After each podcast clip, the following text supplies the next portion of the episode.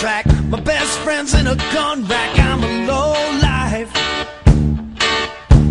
I owe everybody money. I think racist jokes are funny. I'm a low life. I got a dirty mind, a gutter mouth. I'm making time. I'm going out with your wife. 'Cause I'm a low life. I'm a low. What's up, motherfuckers? Welcome to another episode of Low Life Motherfucking Chops Podcast. What is up, you low lifes? Welcome to your motherfucking Friday. I like we got a new accent. I feel like there's been a show being watched that this is from.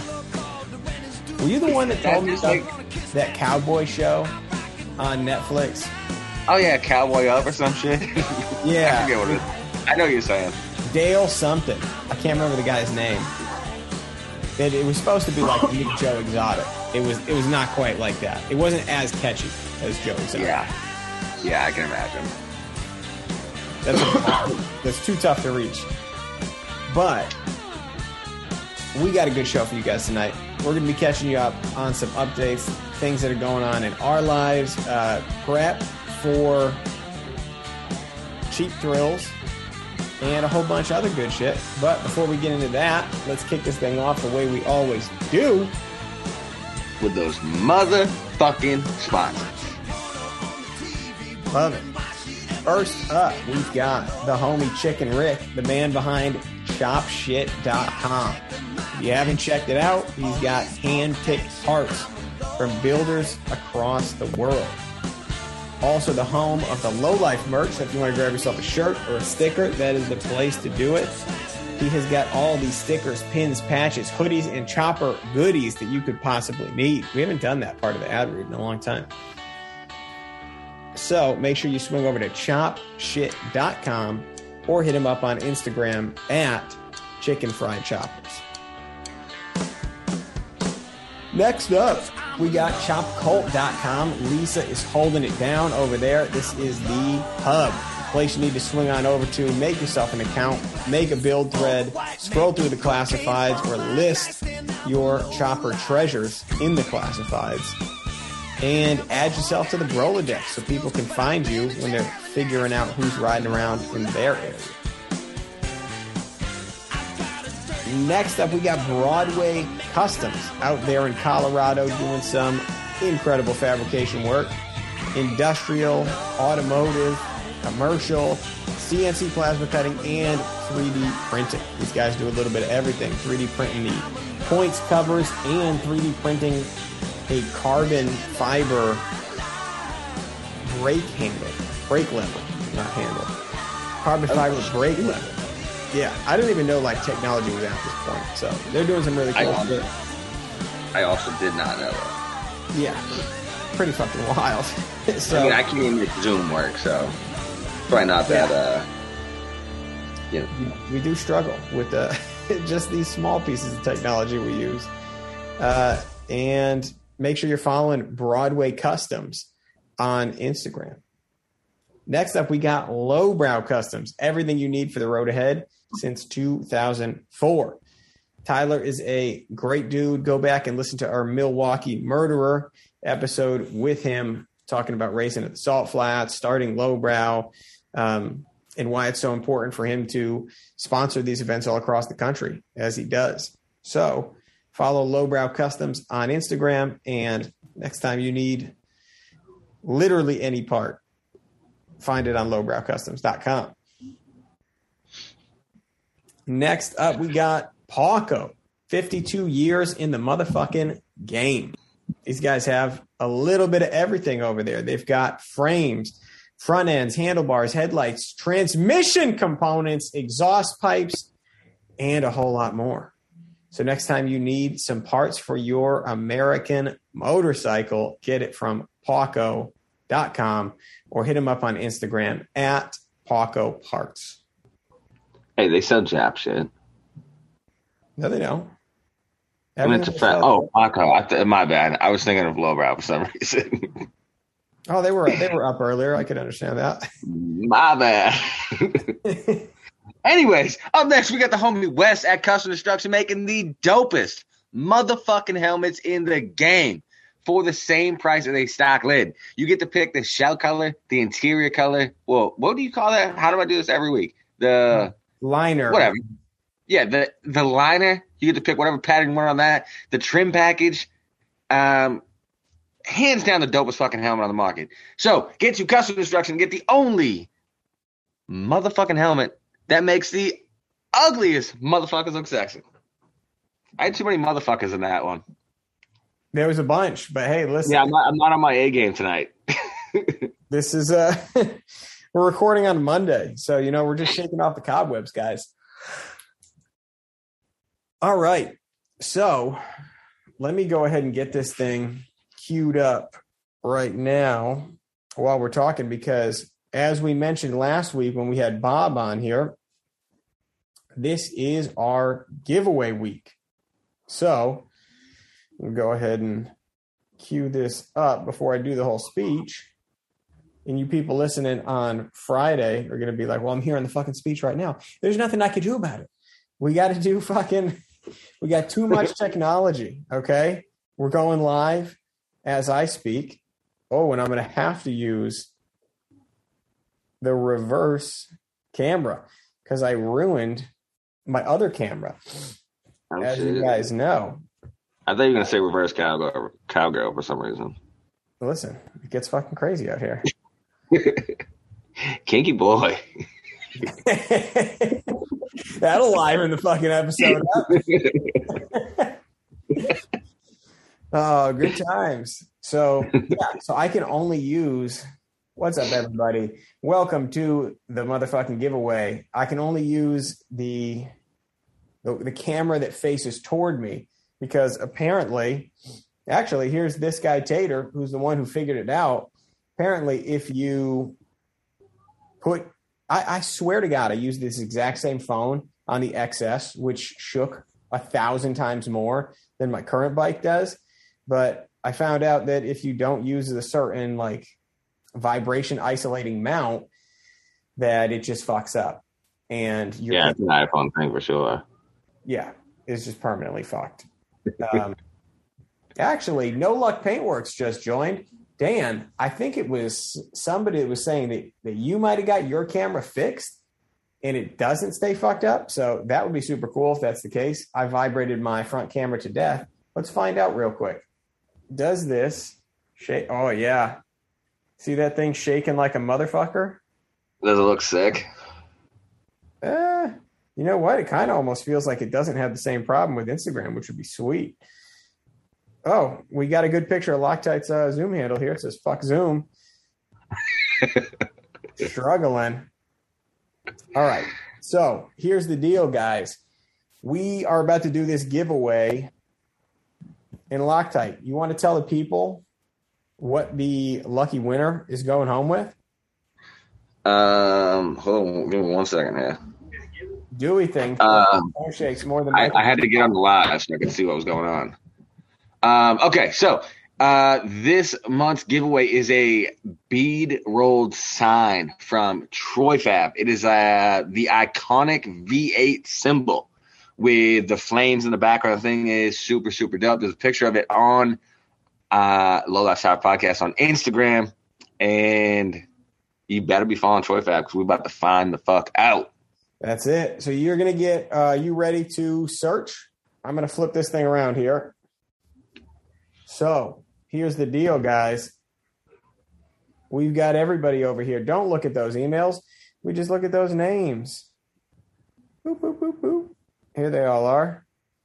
All right. So oh, it doesn't even shake on Instagram there. Yeah. Dude, isn't that fucking weird how, oh, it's starting to shake a little. What if I try to look at something in the distance? It's fucking perfect on Instagram. Oh, nope, never mind. This is the panic moment. Where the phone is like, oh, shit, what's happening? Fucking Ben Daly says, I was kind of hoping the giveaway was going to be a sealed beam. Fucking headlights, man. We ain't got that kind of money. So here's the deal. We are going to go to our favorite random number generator. this ain't the winner. Don't get excited. Here's the deal. two to forty-two. It's not sealed beams, unfortunately, or fortunately, depending on how you look at it. So the winner of this custom V eight bead rolled sign made by Troy Fab is number twenty-seven. Number twenty-seven is Andrew motherfucking Feeney. Oh, shit. Now, we should be able, I think it's A. Feeney twenty-six, I want to say.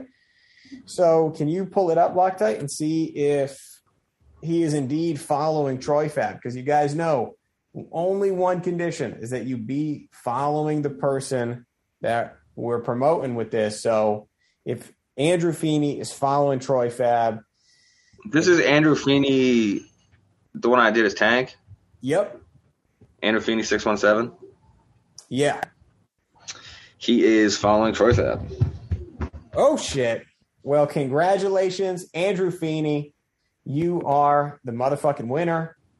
Uh, reach out to Troy Fab. Let him, or we, I don't even know how we're doing at this point. I have the sign in hand. Oh, okay. Perfect. So, Andrew, reach out to Loctite then, and also shoot a message to Troy Fab just to uh, say thank you because donated this fantastic sign. Unfortunately, Queen Kells says, show us the pups. The pups, I don't understand. It's pretty. Take a look around here. Hang on. Let me let me spin the old camera. Pretty comfortable down here. Nice rug for them to lay on. Nice whole rest of this couch. This is the new studio situation going on. The pups. No dogs allowed. They won't fucking come down here. I don't know what it is. They used to come down here all the time. I actually can't get him to come down.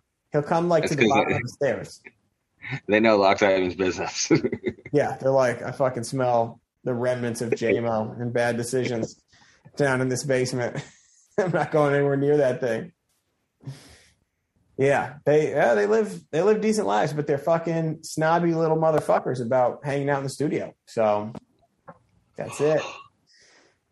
I even put this fucking thing down here. Check this bad boy out. This fucking carbon, what is it, C O two detector? Because I was like, maybe they won't come down here because I'm gonna die down here because of like the boiler being hooked up wrong. What the fuck? Yeah, I was I was actually starting to think like, what other reason could there be? That yeah, maybe they're trying to tell me something. Yeah, they're like, you're gonna die down here, Dad. But didn't beep yet, so fingers crossed. But we'll shut down this live feed for now. Um, they say low life carbon monoxide poisoning podcast, and this is absolutely true. Got to make sure you remind the people. Starting their bikes doing burnouts in garages. You're going to fucking pass out any minute, bud. It's a short life ahead. Uh, well, listen, we will catch up with you guys on Friday on the way to the motherfucking Cheap Thrills. Enjoy your trips. And, yeah, good or not good luck. Congratulations to Andrew Feeney. Just say, see you later, bitches. See you later, bitches. Let's fucking get back to this episode. All right. We made it. It's always tough to decide what you're going to use for the thumbnail. Yeah, fuck it. Just click the most random one. That's what I do. Even if it's fuzzy, I'm like, send it. We got this one that says, fuck Zoom. Money. All right. Caption this one. Winner of giveaway for September. All right. We're ready to rock and roll. Those motherfucking shout outs. Let's do it. Roll into those shout outs. Uh, up first, I seen him fucking comment in the live feed. Motherfucking easy cut. I guess that wouldn't be him, but I know it was John. So whatever. The motherfucking easy cut. Shout out to them for continuing to roll out dope ass content on YouTube. Um, make sure you go follow the Easy Co on. I guess you would subscribe, not follow. Follow Easy Co. Oh, subs- God damn it! Got him. Uh, subscribe, like, and subscribe. As John said, uh, to the Easy Co on YouTube. Fucking hilarious, and uh, maybe you'll learn some shit. Those videos are hysterical. They're so goddamn funny. They got the YouTube thing down to a science. And whoever does the editing does a great job. Amazing job. Um, I got another one. Do it. Huge shout out to motherfucking Jerry for coming up with the Motorcycle Art Extravaganza. Um, listen, man, the fucking people in this uh, art display, fucking mind-blowing. These sissy bars, like, no joke could be in an art gallery. They are fucking ridiculous. The talent that is behind these sissy bars, um, not including mine, are is mind-blowing. Make sure you get down to Cheap Thrills. Check it out. Make sure you follow Motorcycle Art Extravaganza. This is going to be not a one-time thing. It's going to be bigger and better every goddamn year. Um, get over there, follow that page, check out the fucking sissy bars, and come down to Cheap Thrills this motherfucking weekend and hang with your boys. Yes, sir. Let's see. I should have been pulling one up while that was going on. Shout out to Evo Jesus for, for killing all the deer. Killing all the deer, yeah. He was, uh, we were talking, I just hit him up. I hit him up the same way I hit you up, Loctite. Every time I have a question, I'm like, let me send this to my hunting buddies here and see what everybody's got to say on the topic. And we were talking a little bit about some of the same stuff you and I talked about, about stalking on foot, how to how to plan out where you're going to go, what time of day, stuff like that. So shout out to him for always having good tips and good processing tips too. He was talking about machines for grinding them up and like little shit like that. Yeah. So much to fucking figure out, but uh, it's good to have buddies that have done it before. Otherwise, I don't know how you would, how you would ever put all this shit together. Listen, do yourself a favor. Actually, just remind me of the butchering thing when we get into the show. Okay. We definitely should talk. Yeah, we'll, we'll get into it. Full scale. Yeah, Welcome yeah. to the Low Life Hunting Podcast. By the way, for anybody who doesn't know, uh, it is now officially hunting season here in New Hampshire. Some people have an October first opener. We have a September fifteenth opener. So you're gonna yeah. So fuck your mother. That's right. Fuck your state too. Come to New Hampshire. All right. Who else? Um, huge. I don't even remember now. God damn it, dog. Um. Fuck. I don't remember. Listen, I'm just going to use this time for a shameless plug. Listen, the Shovelhead raffle is still going down right now. Um, I just started today. If you go over to the Loctite Shop Shop page, click on the post. I'm giving away a free spot. Literally all you have to do is go to the post and tag five homies. That's it. I ask that none of my local homies get involved, just like I told them not to get involved in the raffle itself. I don't want anybody thinking some shit, so sorry for those dudes, but I mean, feel free to tag your friends, but you ain't gonna win shit.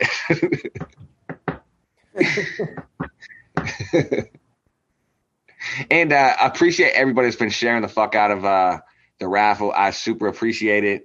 Um, super close, man. It's It's like a bittersweet thing. I'm hoping that the rest of this raffle goes by fast so I can go buy my tow truck and start my towing company. Um, but then it's also like it sucks to say goodbye to Shellhead. So it's like, you know what I mean? It's a bittersweet thing, but um, I've said it a hundred times. It's that this is going to put me on the right path to be able to build sicker bikes in the future. This is true, man. God, my fucking dog keeps whining from upstairs. Jesus. All right. Next up, shout out to this antique anvil on fucking Marketplace for two hundred bucks. Oh, damn. Wow. What poundage? That's a good fucking deal, dude. Shout out to two people here. Chase Breeding for being the homie to send it my way. And hard to, so he heard us. Remember we were talking with Bob about the cast axle plates? Yep. That like have the tubes where you would slide the, the tubes right into them. So Chase Breeding found the guy. His name is John Grant. His Instagram handle. Wow, he actually got this Instagram handle is Hardtail Choppers. All one word. Hmm. Early to the game. So uh, hardtail choppers dot com is his website. And he's the one that sells cast necks and cast axle plates. So apparently, I'm trying to see if he's got any listed on the website right now. So for a set, so they're, well, they're definitely up there, but they're also, it's got like all the tabs and the stuff that, that it looks like it would take, like your stock brakes. Um, set of axle plates. Oh, he's only got the stainless ones. Oh no, regular steel is two hundred seventy-five dollars. So they're pricey plates, but they are super fucking cool. And it really would look like a, a stock fucking rigid frame with these things on there. And he's got the cast necks. He's got kicker pedals, motor mounts, all kinds of shit. All with cool designs and cast. He's got a kicker pedal that looks like the fucking grip on the Milwaukee grinder. What the fuck? Yeah, you know, like how like a, a grinder has like the little handle that comes off the side of it. Yeah, it's a yeah, fucking it's a cast stainless version of that with the Milwaukee logo in the middle. Jesus Christ! Fucking wild. So check out hardtail choppers dot com. Easy name to remember. Um, yeah, I might have to hit him up about some axle plates.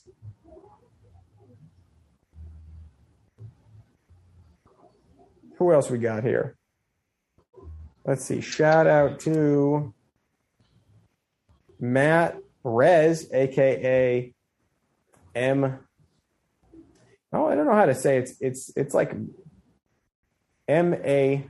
Perlez, Perlerez on his uh, his Instagram. I don't know how to pronounce the handle, but good dude helping me out with... Uh, all my questions about, he's a, he's a knowledgeable guy about diabetes. I think his dad's diabetic, and he's been giving me all the good info on how to manage it naturally. So I appreciate the fuck out of it. Let's see. We got Lunatic Yankee seventy-nine says plus one on the two percent lanthanated blue tungsten that we talked about last week. We've been using that exclusively at our shop. Fucking glad to hear it, man. That is the best kind. It's definitely the move.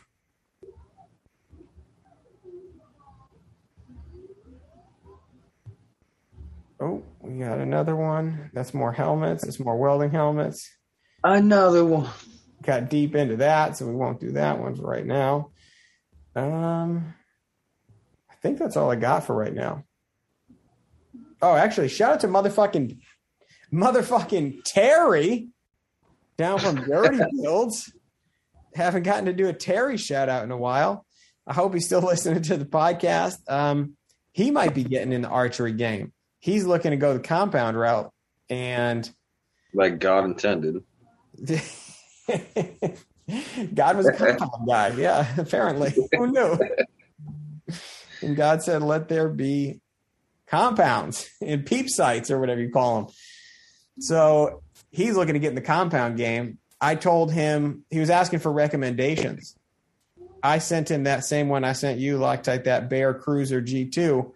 But it was a long time since I think, I don't know who pointed me in that, in the, the direction of that one. So if there's a better entry level compound bow, I wanted to put this out to all the listeners, because most of you guys are compound guys.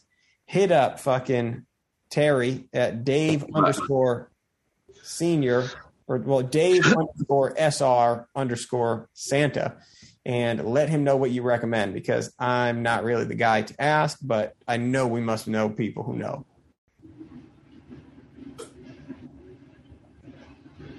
Hmm. Hmm. It's just like TIG welders. You got to struggle not to recommend the most expensive thing in the world. sixteen hundred bucks. Yeah, that's this is the problem. You want a decent compound? A thousand bucks. You want the one I recommend? Sixteen hundred. Yep. You're like, sick. Maybe I'll just get into something else.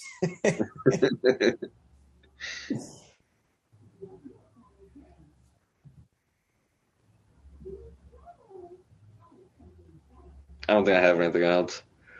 Out of those. Uh, shout out to my neighbor across the street, Nick Leonard. Got a fresh order. We were actually right about to start this call when he called. Got a fresh order of stainless, and we're going to be whipping up some new handlebars for him on the Suzuki Boulevard. So that thing is going to be fucking styling, and should Nick be fun Leonard. Making a set. I've actually not made... Well, unless you count the X S that I modified, but I've never like made a set of bars um, from the ground up there. So it'll be a fun project. He's got a, a pretty wild idea in mind. So we will certainly be putting the fab skills to the test. And I think that's all we got here. Um, hmm. Yeah, that'll do for now. Perfect. All right. So I think we are ready to jump in to the body of the episode here. So we'll give some updates. First up, because we're gonna we're gonna get into Loctite's plans here. So let me just go ahead and do this part of it. Um, we've got Cheap Thrills coming up. By the time you're hearing this, it'll be you'll probably be rolling to it. People are heading down on Friday, right? I'm leaving Thursday night. It starts like ten a.m. Yeah. So by the time you're hearing this podcast, you're probably rolling down to Cheap Thrills. Unfortunately, I'm not going to be able to make it this year. I got the call. We're recording this on a Monday. I got the call today from our vet that our little Akita, the one that's always trying to eat Loctite, got heartworm, which is miraculous. I don't know how that happened, because it's like she's been taking heartworm medication since the day we fucking got her. She does not spend a ton of time outdoors, but the she's got to get her treatment, and then we have to keep the dogs separated at all times. So, maybe that's why she's so fucking hostile. Yeah, maybe she's like fucking... God damn it. Last thing I need is company while I have this condition. It's fucking people I don't know. Uh, you should change her name from Sweetie to Karen. She's just so ornery with people. I don't know what it is. And then the guy at my work was like, oh, you got an Akita? Yeah, my wife had an Akita and it bit two people. And I'm like, well, that's not my fucking Akita, okay? My Akita didn't bite anybody yet. But give her time. No, we'll see. But point being, we can't leave. And if my wife wants to be able to leave the house at all, uh, I need to be able to be around, because the two dogs can't be left alone. So unfortunately, I'm not going to be able to make it to Cheap Thrills. I'm super bummed, because I had plans to roll down there with Rhino and Fish Tank, and they were both bringing the fucking mini bikes for it. It was going to be a whole thing. So unfortunately, I won't be able to make it, but Loctite, you want to give the people your plans in case anybody's trying to either meet up with you on the way down or catch you once you get there? Hell no. I ain't meeting with none of your bitch asses. um, first update, it's Monday. I'm tired as fuck. Um, so I didn't even know when I was leaving until today.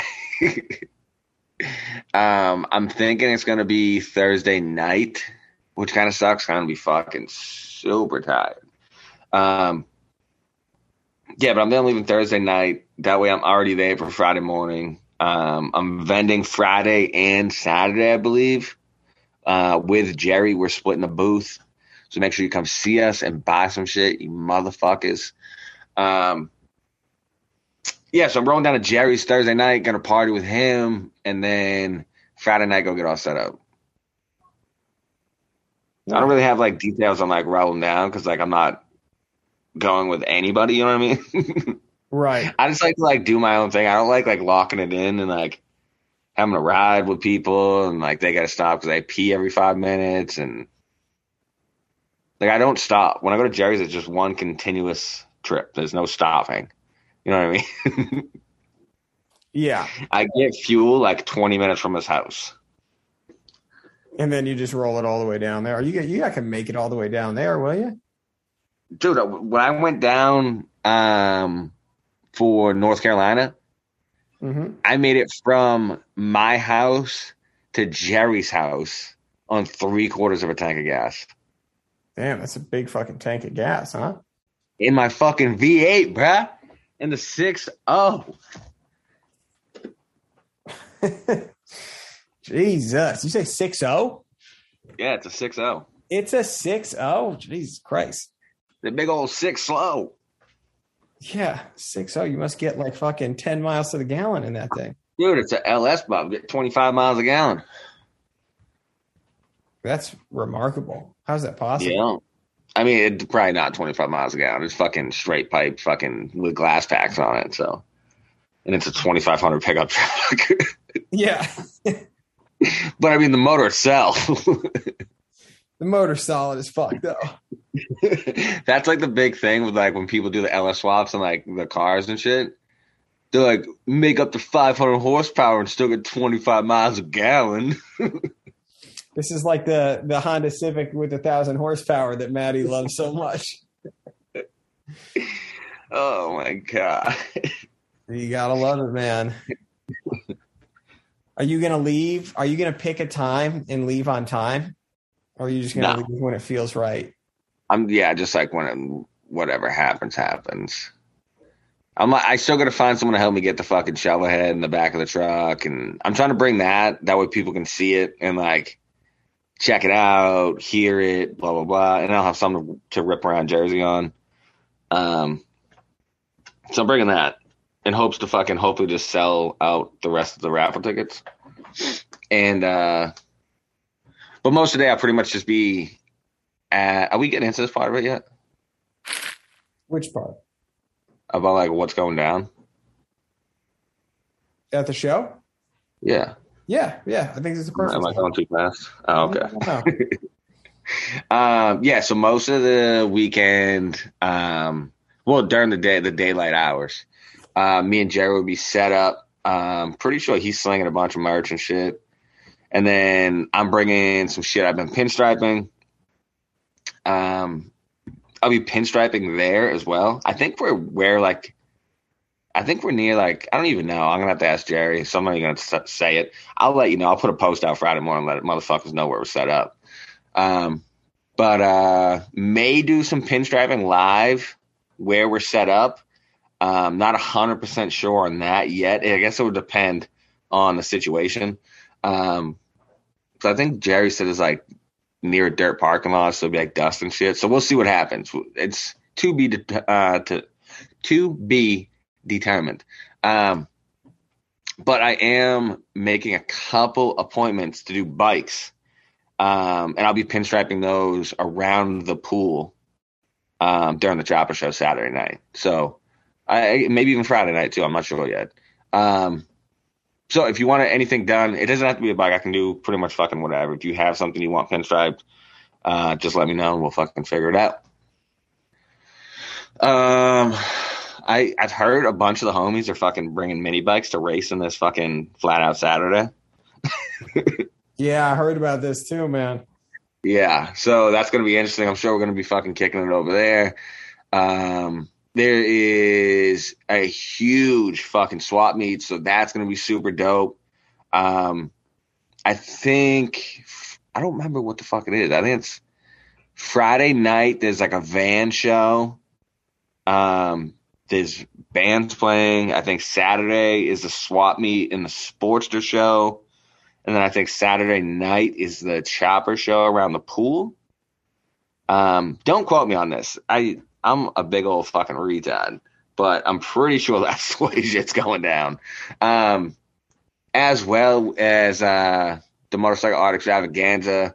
That I'm pretty sure it's got – I should have, like, did some homework, but I think that's around the same area um, as the chopper show on Saturday. I think there's, like, an area right there that Jerry was saying he's setting everything up. Yes, I believe so. Maybe we should have called one of these guys. Um, either way, I guess you're just going to have to go to Cheap Thrills and, like, find out what really goes down, or wait until next week for me to tell you, because like, that's it. I'm just making shit up, I think. I mean, at the end of the day, I feel like everybody, by the time you hear this, you're either on your way there or you're not. So, I mean, who knows? Some people come Saturday. That's true. Fucking come Saturday. If you were going to come, come. It's going to be awesome for sure. The just the chopper show around the pool and the way that the whole event is structured, that they've got a couple of blocks like all mapped out for this. It's yeah. definitely going to be an experience. Not the, yeah, it's going to be dope. All of the homies are going to be down there. Um, well, I don't want to say all, but I think there's only, well, now with Greece, three people that I know that won't be there. Everybody else is going to be down there. Um, it's going to be dope as fuck. Definitely come out. Definitely come say what up. And uh, come fucking support what Dusty and the crew are doing. Um, if anybody has been to Cheap Thrills before, which is, was prior, usually in February, super dope fucking show. Super dope swap meet. The prices are always super legit. Like, to the point where I didn't haggle anybody at the swap meet last year. Not last year. They didn't have it last year, right? Right. The year before. Yeah, I didn't haggle anybody. All the prices were solid. For some reason, these dudes down in Jersey, just they play it fair. You know what I mean? Nobody's trying to fucking get rich. Um, it's dope. It'll be worth it just for the parts. Without the bands, without the fucking mini bikes, Uh, without the vans, without the chopper show, without the fucking Motorcycle Art Extravaganza, just the swap meet part of it is worth the drive. Yeah, the swap meet is big, man. It's definitely well attended, lots of parts, whole bikes, frames, um, transmission components. transmission components. You could fucking get some. It was definitely. I can assure you there'll be ratchet tops there. Boom. Now you got to come. That's right. Yeah, we talked about how these things are going through the fucking roof.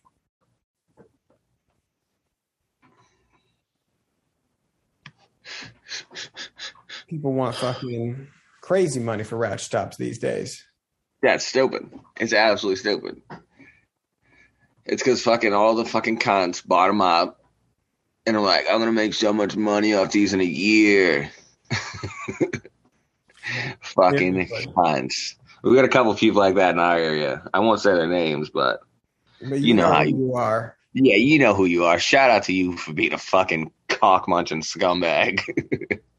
Let me tell you how I really feel on a Monday when I'm tired as fuck. Seriously. Fucking cons. You just gotta let these motherfucking people know. Yeah, that's it. So, yeah, anyways, uh, Cheap Thrills is going to be a fucking blast. Um, make sure you fucking get there. Um, I even know one dude that is saying he's talking about coming to Cheap Thrills Friday and then banging out first thing Sunday morning, I mean Saturday morning to go to Glory Days. That's commitment, dude. That's fucking crazy. Yeah, that, that's some yeah, serious. That's commitment, dude. That's what I like to hear. Who's this? I don't want to put it out in case he doesn't do it. True. Fair enough. I'll tell you after. yeah, we don't we don't want to lock them in. yeah. Um, yeah, but I don't know. It's whatever. Come fucking hang out. Dusty's a wicked good dude, and uh, you're a fucking bitch ass if you're not supporting what he's doing. Simple as that. Jersey's always a blast. No matter what you're doing in Jersey, it's always fun. So come hang the fuck out and support what Dusty and the crew are trying to do. Damn, that should have been my fucking closer. Seriously. We'll just run it back. That's all right. I'll just talk mad shit in the closer. Anyways, um, do you have anything else to add about Cheap Thrills?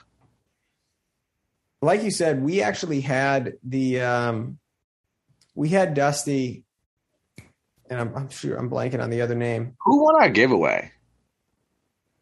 Which giveaway? For the Cheap Thrills thing. Oh, dude, that's that was like weeks ago. I'm not gonna remember. I know, that. I don't remember who it was. I was like, "Fuck, I should hit this dude up and be like, yo, come hang out." I want to say no. I'm just, I, I would just be guessing. I don't want to put anybody's name out there. It was and so then, long ago. It was before Deadbeat. Yeah, it was. I can't. I can't say that I recall. And like I said, I don't want to say the wrong person. Then people are like, "Oh, why didn't that person show up? I heard you won a free ticket," and they're like, "Yeah, because I fucking didn't." Fuck. We're gonna have to figure out who that was, and so I can reach out to him and see what's up. Yeah. How do I figure that out? Dusty came on to talk about the event. So if you were curious and you wanted to hear about it right away, go back and check out the episode um, a couple months ago where he talked about what the event was going to entail and all that good shit. And then listen in next week to hear the recap of what actually went down. Is that the show notes, you think? Yeah, if you type, if you just type Cheap Thrills into, uh, if you can fill fill this space for a minute for me while I look it up, maybe I can get okay. the episode. um, I want to give a huge shout out to the homie Brandon Long Dong Schlong. Um, he is starting a new motherfucking job build for the People's Champ submission. Um, share it, tag People's Champ. Let's get another fucking Northeast dude in the People's Champ. Um, super fucking talented. I've heard a little bit of little bits of stuff.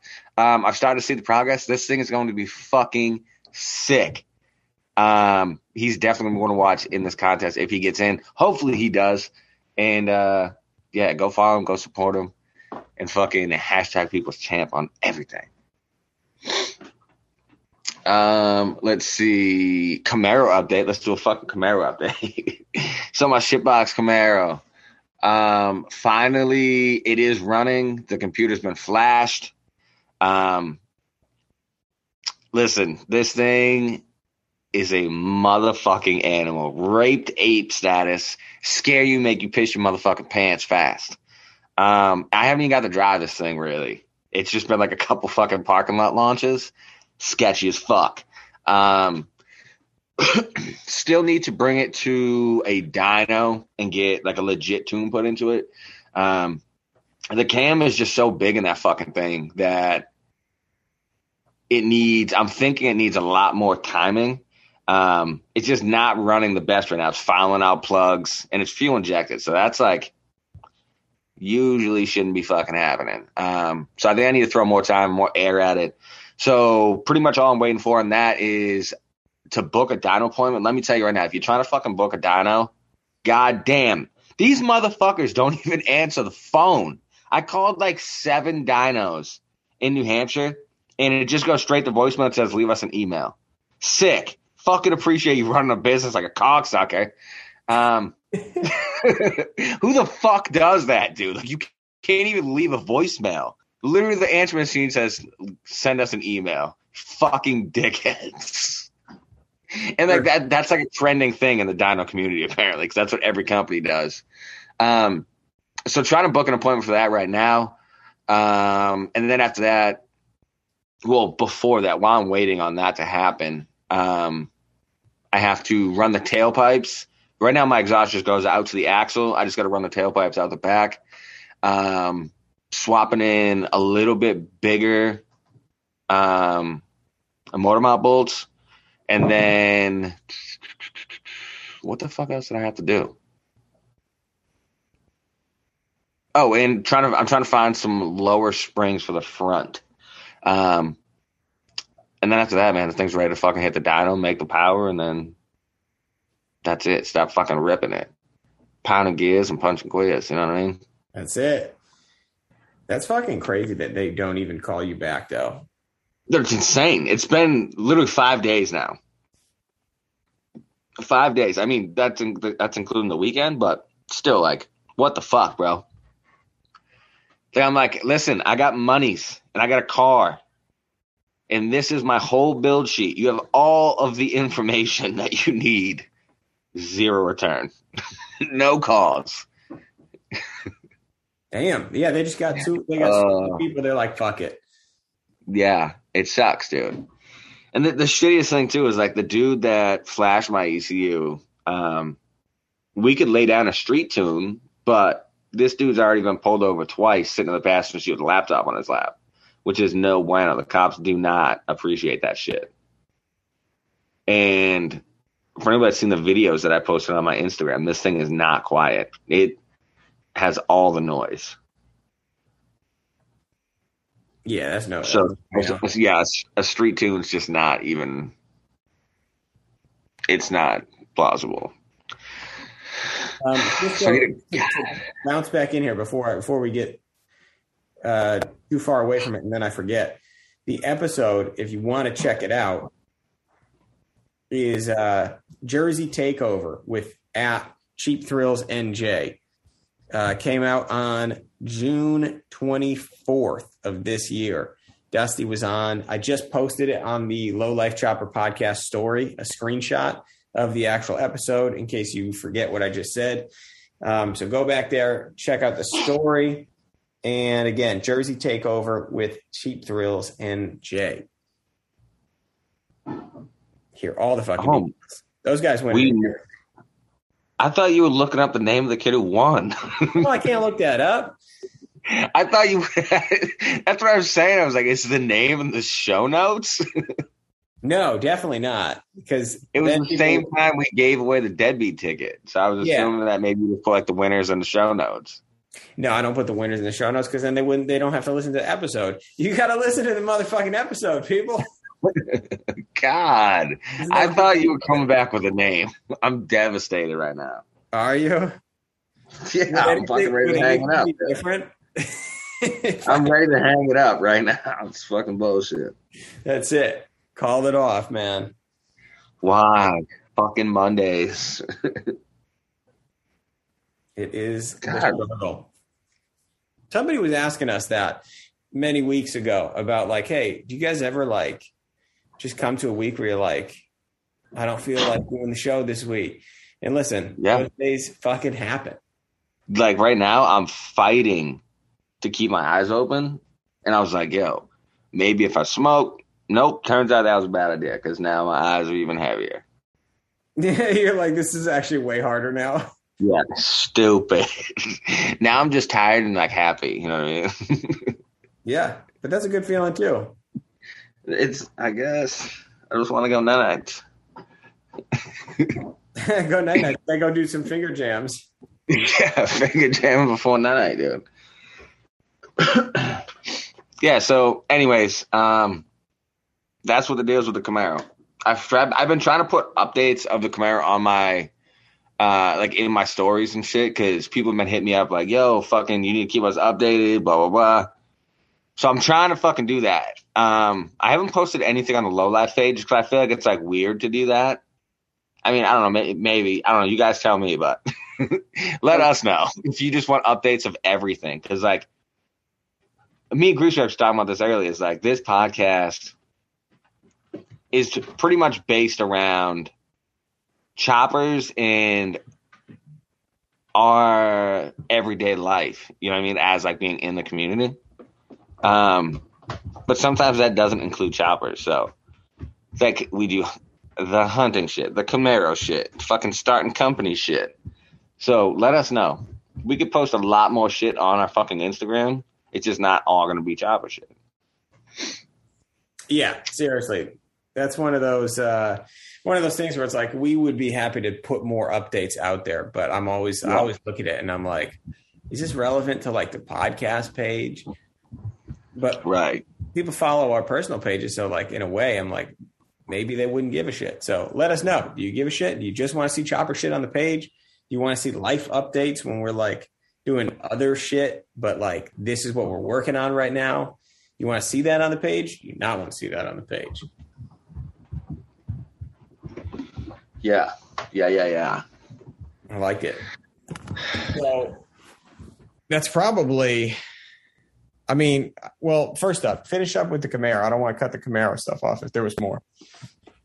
Um, no. Well, there was one other thing that I forgot was um, I have to do my frame connectors as well.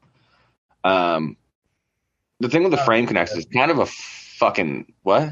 I don't know what that is. So it's pretty much just like it connects the frame in a Camaro. So like when you make stupid amount of horsepower in like the F-body Camaros, you could actually twist the fucking chassis. Oh. Does that make sense? So they sell these things called frame connectors.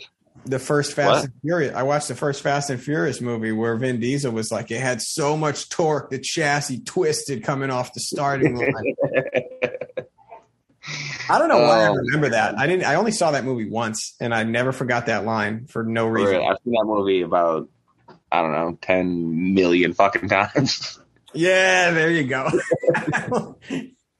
It's such an underrated um, uh, way to phrase something. Or yeah, you slipped a million in right after.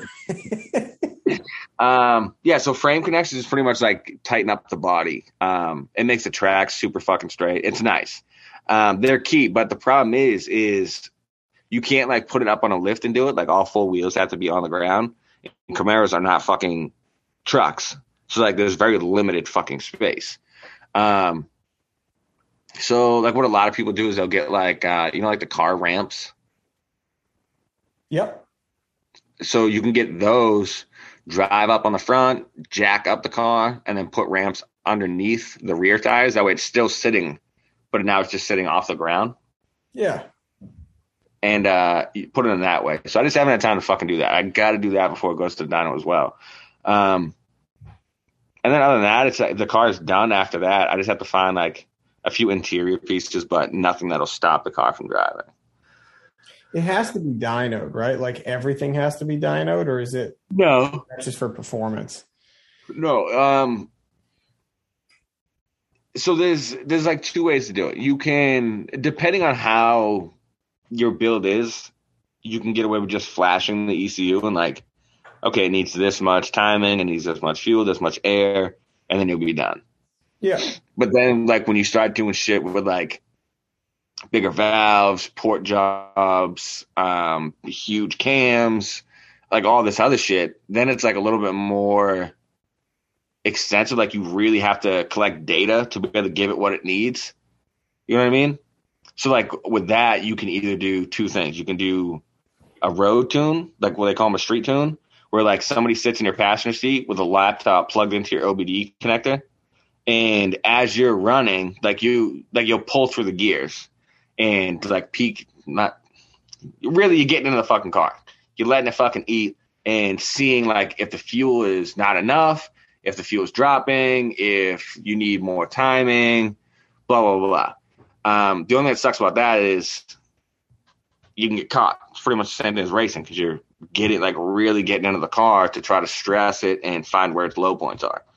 Um, so the alternative to that is bringing it to a dyno, which is pretty much the same thing except you're just on wheels. You know what I mean? Like you pull up onto a set of wheels and – you can go as fast as you want and just be in the same spot. Gotcha. There's so much more to it. It's a lot, man. Building a fucking street car is like, it's an, it's not cheap, first of all. And uh, it's kind of a fucking pain in the dick. Especially, so it, it, here's my biggest thing with this is like, I've always been a small block Chevy guy, a big block Chevy guy, uh, anything with a carburetor. I'm the same way with my motorcycles. I, everything I have has a carburetor. And with this, I took a fucking seventy-nine Camaro and stuffed a fuel-injected fucking motor into it, where everything has to read off a computer.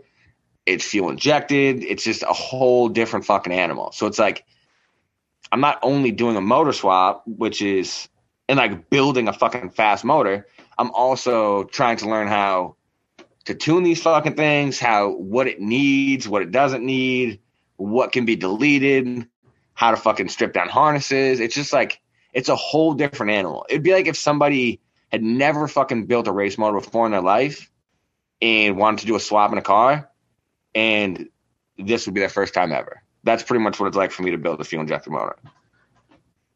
Gotcha. Yeah, it's like, man. And how do, I, I don't know if we asked you in the beginning, but what what drew you to this particular platform? Like, of all the cars, I hated this platform. There's actually episodes where I've talked sh- like shit back and forth with Fat Man about people doing L S swaps. I used to always have this like running joke. Anybody had an L S swap, I would tell them like, hey, you know why God made L Ss? It's for people that can't build small blocks. And so here's the thing is when I bought this Camaro, um, I found it online for three grand. It's super fucking crisp. It's a very, it was a clean roller, no motor, no tranny. Um, and I lined up a big block. I found a big block for like, I think it was like a thousand bucks. Um, lined that up and I was like, cool, that, that would be the motor. So I went out, bought the shell, well, the roller, got that home, um, started hitting the dude up about the motor, gone. Could not ever get a hold of this dude again. So the original plan for this car was supposed to be a big block. It was supposed to be a four fifty-four big block motor in this car. Um, and this dude just like ghosted me. Never heard from him again. To this day, I still haven't heard from him. Um, so then I started getting fucking stressed out. I was looking everywhere for a fucking big block. And the only people that had big blocks want stupid fucking money for them, like two grand plus. I'm like, this is fucking ridiculous, dude. Um, and then one of my buddies who has a shop, he was like, listen, man, just fucking L S swap the thing. I'll help you do everything with like the tuning and the wiring and all that shit. And I'm like, nah, not really interested. Um, it's just not my fucking thing. Yeah, no, I could, I could see that. And so that's my thing. It's like, if you pop a hood on like an old car and you see a small block or a big block, they just look nice. They, they're fucking sexy ass motors. You know what I mean? Um, I just, I don't know. It's just what I grew up. I grew up in like the hot rod fucking scene with my grandfather and my dad and everything. So that's what I liked. Um, but after like two weeks, dude, searching high and low for a fucking motor, came up empty handed. And my buddy was like, hey, I got a guy that's got uh five three out of a two thousand five Chevy Silverado fifteen hundred. Has uh, one hundred fifteen thousand miles on it.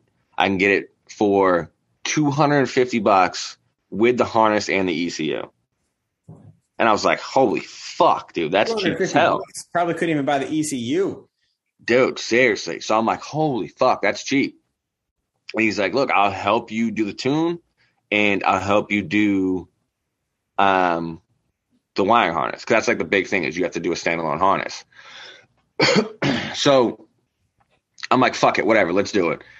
He's like, you'll probably be into it for less than a thousand bucks. And I'm like, dope. That's exactly what I fucking need.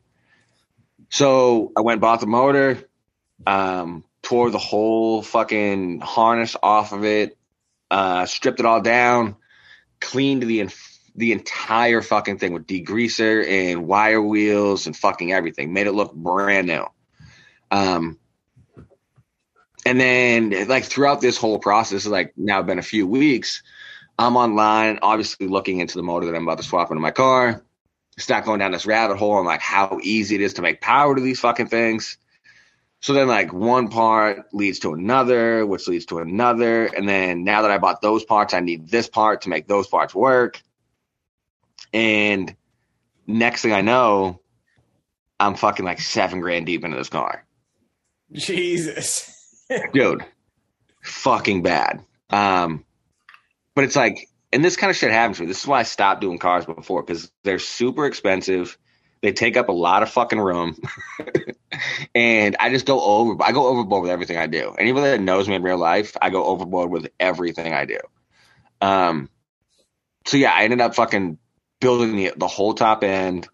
Um, doing slightly bigger valves, a six thirty lift cam, pocket ported the heads, um, dual valve springs, titanium push rods, upgraded the lifters, upgraded the rockers, um, upgraded. You've been really getting uh, into this thing, huh?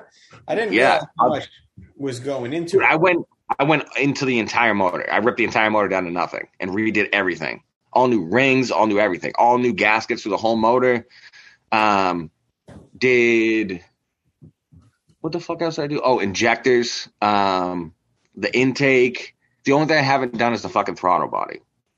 Everything else has been upgraded on that fucking thing. So going from usually like when you get these motors, it's usually like stock. I think they put out anywhere from like three twenty to three fifty horsepower. Yeah. And on this setup on paper, it should be like five hundred, give or take, maybe five twenty. Damn. Yeah. So that's what I mean. I just get like super carried away, and then I'm a very impatient person. I like shit now. You know what I mean? Oh, and I had to do a thirty-six hundred stall converter um, because the cam's so big. If you did like a regular stall converter, the car would just try to move as soon as you start it. Um, so I had to do a thirty-six hundred stall. It's a street strip built three fifty uh, turbo three fifty transmission. Um, and then I worked the deal afterwards for a four L eighty E. Uh, transmission, which I'm getting from Fat Man. Like, did some fucking um, wheeling and dealing with him, so I got the four L eighty that I'm going to build that now for a backup. How's um, the four L eighty got- on the uh, transmission components? That's going to be expensive. It's probably going to cost me a thousand bucks to build that tranny. Fuck. Um, Why yeah. do I feel like that's the same price as a bike? Shouldn't it be like more? Well, I'll I'll build the whole tranny myself, so. Um, I mean, like if you're and then, building a, a sh- like a shovel head tranny, isn't that like in the ballpark of what it costs to like? I don't know. New- I've never done a shovel head tranny. I've never actually. I've never rebuilt the tranny period on a motorcycle. Yeah, me neither. I've just blown one up. I mean, I wouldn't think so because like you can just buy one for like fucking six hundred bucks. Yeah, I used. But who knows? yeah, yeah, who knows? Um, so the Camaro still has the factory ten bolt rear end. Um, listen, I have zero faith that ten bolt or that terrible three fifty transmission are going to last. So that's why I got the four L eighty E uh, transmission to start building that. And then I just found a twelve bolt rear end um, that I'm trying to work a deal on right now. So I have the backups, the stronger parts for when I blow the other ones up. Yep. Um, like this is my problem. Like there's zero problems right now, but I'm like, eventually I will blow this up. So, um, yeah, so I got the tranny working on the rear end right now. And then I'm also looking for another five three motor because I want to build one where I built, because I didn't touch the bottom end of this. There, it's the cast iron model. Um, so it already has a pretty strong bottom end. It can handle, like, I think, like up to a thousand horsepower or some shit. Yep. On a stock bottom end. Um, But I want to get another one and just like do like the rods, the crank, and fucking pretty much build the whole bottom end, build the top end, and then turbo it. So that'll be like a long project that'll just like get tinkered with throughout the years. And then eventually I'll fucking drop that in once my kids can like survive if I die. So yeah, man, it's just like a, a fucking rabbit hole. This is what cars do to you. It's like you just get sucked in and it just steals all your money. I mean, I feel like all these these things, I mean, it seems like more expensive with cars, but I mean, I was just going to do the fucking tanks on the Evo. Remember that? Yeah. I used to say yeah. those stupid things. And I'm yep. like, yeah, I'll just swap the tank and then I'll just leave the rest. And then yeah. uh, this looks like dog shit with this fender on it. And all of these fenders yeah. is clutch and all of this is terrible. And then you're like, yeah. many thousand dollars later, you're like, okay, I'll stop for a little bit. But probably not a long time. Yeah. Just end up right well, there. Here's the shitty thing, too, is like, so this has been one of my favorite cars for a while. Um, this dude that lived next to my grandmother, he had one that was like that bluish purple color. Yep. And, dude, I remember just like seeing this thing when I was a kid, and I was like, oh my God, that thing is gorgeous. It just looks like it's doing a thousand miles an hour just sitting still. You know what I mean? They just look fast as fuck. I love those cars. And, uh, but the thing is, man, is like, it's it, technically it's an antique car. It's a seventy-nine. It's a Z twenty-eight. So it's like the desired out of the models. Um, but here's the thing is like anybody else in the car community. So here's the thing is like people in the drag racing community and the circle track guys love them too. They just destroy these cars in the circle track, like piece of the shit. But like um, the draggers community, people dig what I did. But people in the classic car community, dude, a Camaro is like fucking peasant. You know what I mean? It's like known as like the white trash fucking antique car. Oh, is it? I didn't realize. Yeah. That. Yeah. It's like considered like the white trash fucking thing. You know what I mean? Um, like now, say if it was like a sixty-nine, like what Rob has, that's like a desirable Camaro. Um, and like people respect that Camaro, blah, blah, blah. But then the second gen, they're like, oh, these are just like long haired fucking scumbags that had these cars. So like in that instinct, it's like, well, that kind of sucks. But I mean, they, they, they, they're starting to fetch a lot of fucking money. They're getting super expensive, especially for one that's not, that doesn't have like rotted floors and shit. Cause that, that's one thing that they're known for. Um, this small piece of the frame that comes like around the tub of the back seat, those always rot out. Um, but if you find one that's like not rotted at all, like mine, like mine is pristine. There was zero rot on this car. Um, Which dude, is people get where it was at. Yeah. People get stupid fucking money. Like, dude, people are getting ten grand for these fucking things with a small block in them. You know what I mean? So it's like, it's mind blowing. And they're only going to keep going up because people just keep buying them and buying them and buying them for that price. It's the same way like that we see in the shopping community. If people pay that price, it's going to keep going up until people don't pay that price, and then it'll lower it a little bit. Um, Depends on how desperate people are to get their hands on one right that minute. Right. So, I mean, I don't really care who digs it, who doesn't dig it. I love them. It's just like a car that like I can relate my childhood to.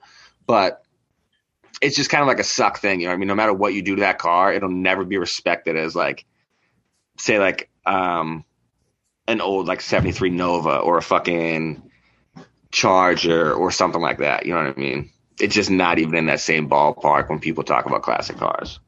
Yeah. I mean, I feel like this is the, this is the Evo versus the shovel, you know, situation mm-hmm. right here where it's like, you could still do some really cool shit and make an Evo that is incredible, but people yeah. are always going to be like, be cool if it was a shovel head though.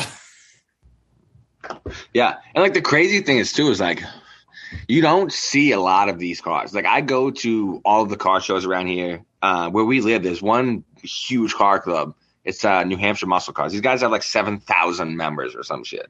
Mm-hmm. Um, and dude, their car shows are pretty good. Like they fill the fucking Deerfield Fair. It, it's pretty fucking big. And dude, you go there. And I think when I went to that show this past summer, I seen two second gen Camaros out of thousands of cars. You know what I mean? So I'm like, I just don't get why people hate on them so much, but it's not a car that you see driving around all the fucking time compared to like the Chevelles and the old Corvettes. You know what I mean? You see those. Those are way more played out than a second-gen Camaro is. Yeah. I mean, does the Impala get to play in that in that space at all, or that doesn't really count as like a muscle? Uh, no, they do. They do. Uh, kind of in like a people still respect like them. It's cool, but I, I know a lot of people liked him. I actually I think it was the best selling, uh, the, like whatever they considered it, sports car in America for a long time because it was so affordable. Yeah, so people like them, like the older ones where people do like the air ride and like the crazy fucking candy paint and all that shit. Yeah. It's like they have, they have their place in like the low rider community. It's pretty much like the same thing as mine. Like certain groups like them, some groups are like, meh, whatever. Um, but like when you're like talking about the whole, like as a whole, like the classic muscle car scene, neither one of those really are like yeah. a thing. Yeah, it's just not just not as big as some of the other players. Right. Like everybody is like anybody that's in like the classic muscle car scene like wants like like I said, like the Chevelle, the seventy-three Novas, um, the Vegas, all those kind of cars. Um, nobody in like the old Corvettes, nobody's fucking with the second gens. I, I don't get it. I don't know what it is. The body lines are fucking gorgeous on them, especially the Z twenty-eights. The body lines are fucking absolutely gorgeous on them, but I don't know. It's weird, man. Like the third gens get more love than the second gens somehow, which I don't fucking get. I've never really been like a, a huge second gen fan, but Tacomas are that way. Not that that's like the same ballpark here, but like if you have a Gen one, people are like, oh, that's like a fucking first gen Tacoma, still survivor. And then if you have a third gen, people are like, that's the new Tacoma. If you have the middle one that I have, people are like, what year was that? And yeah. Nobody really cares about the middle one because it's either the newest one or it's the first one. The first gen is the dopest, dude. Yeah. Of the Those Tacoma things are part of the Yeah, the, the first gen Tacomas are like little taco trucks, and I love those things. That was like the vehicle you wanted back in the day when we were into like mudding. It was either you either had one of those or a Jeep. Yeah, yeah. They were great. They were I mean, I didn't. I I wasn't that guy. I uh, all my friends had Jeeps and Tacomas and shit, and I had a fucking Dodge Ram twenty-five hundred with a six inch lift and thirty-sevens. I was like, ending it. Yeah, just mowing down trails that I had no business being on. That was just like my style. I needed a full size truck. Had to have it. I still feel like you got to have the big, no matter what you're. Well, I guess if you're doing off road shit, you have different interests. But for me, I can't ever see owning any truck with less than a six foot bed. I I can't like those mini Tacomas had the five foot bed. They even they they still make them. Anything that's got a double cab, unless you special order a double cab I don't like, one bed, it's a five I, foot bed on a on a truck. And I'm like, what do you? That's like a fucking Honda Ridgeline, basically. Yeah, I don't like anything more than a six and a half foot bed. I don't like eight foot beds. I think they look fucking horrendous. Oh, visually, I'm just talking about like how functional it is. Well, I'm saying my vehicles have to be functional and like look nice. You know, I don't want something that has an eight foot bed and looks like it's a fucking, I don't even like a mini tractor trailer. I just don't like that look. Yeah, no, I, I mean, you like it when you're taking shit to the dump and you pay by the run, but it's definitely the five foot bed. I, I just could never get behind. I want the double cab so bad, but I would never, I could never get a double cab short bed. I would buy a different brand before I bought a double cab short bed Tacoma. Just you just need a double cab short bed and get a fucking trailer, dude. Boom, problem solved.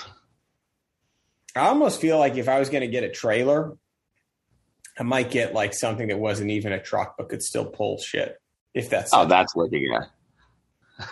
Why would you need the truck if you don't plan to use the bed? Because this is America and men drive trucks. It's got to have the trucks. That's it. The only reason you don't have a truck is because you live in Boston and drive a clapped out Civic.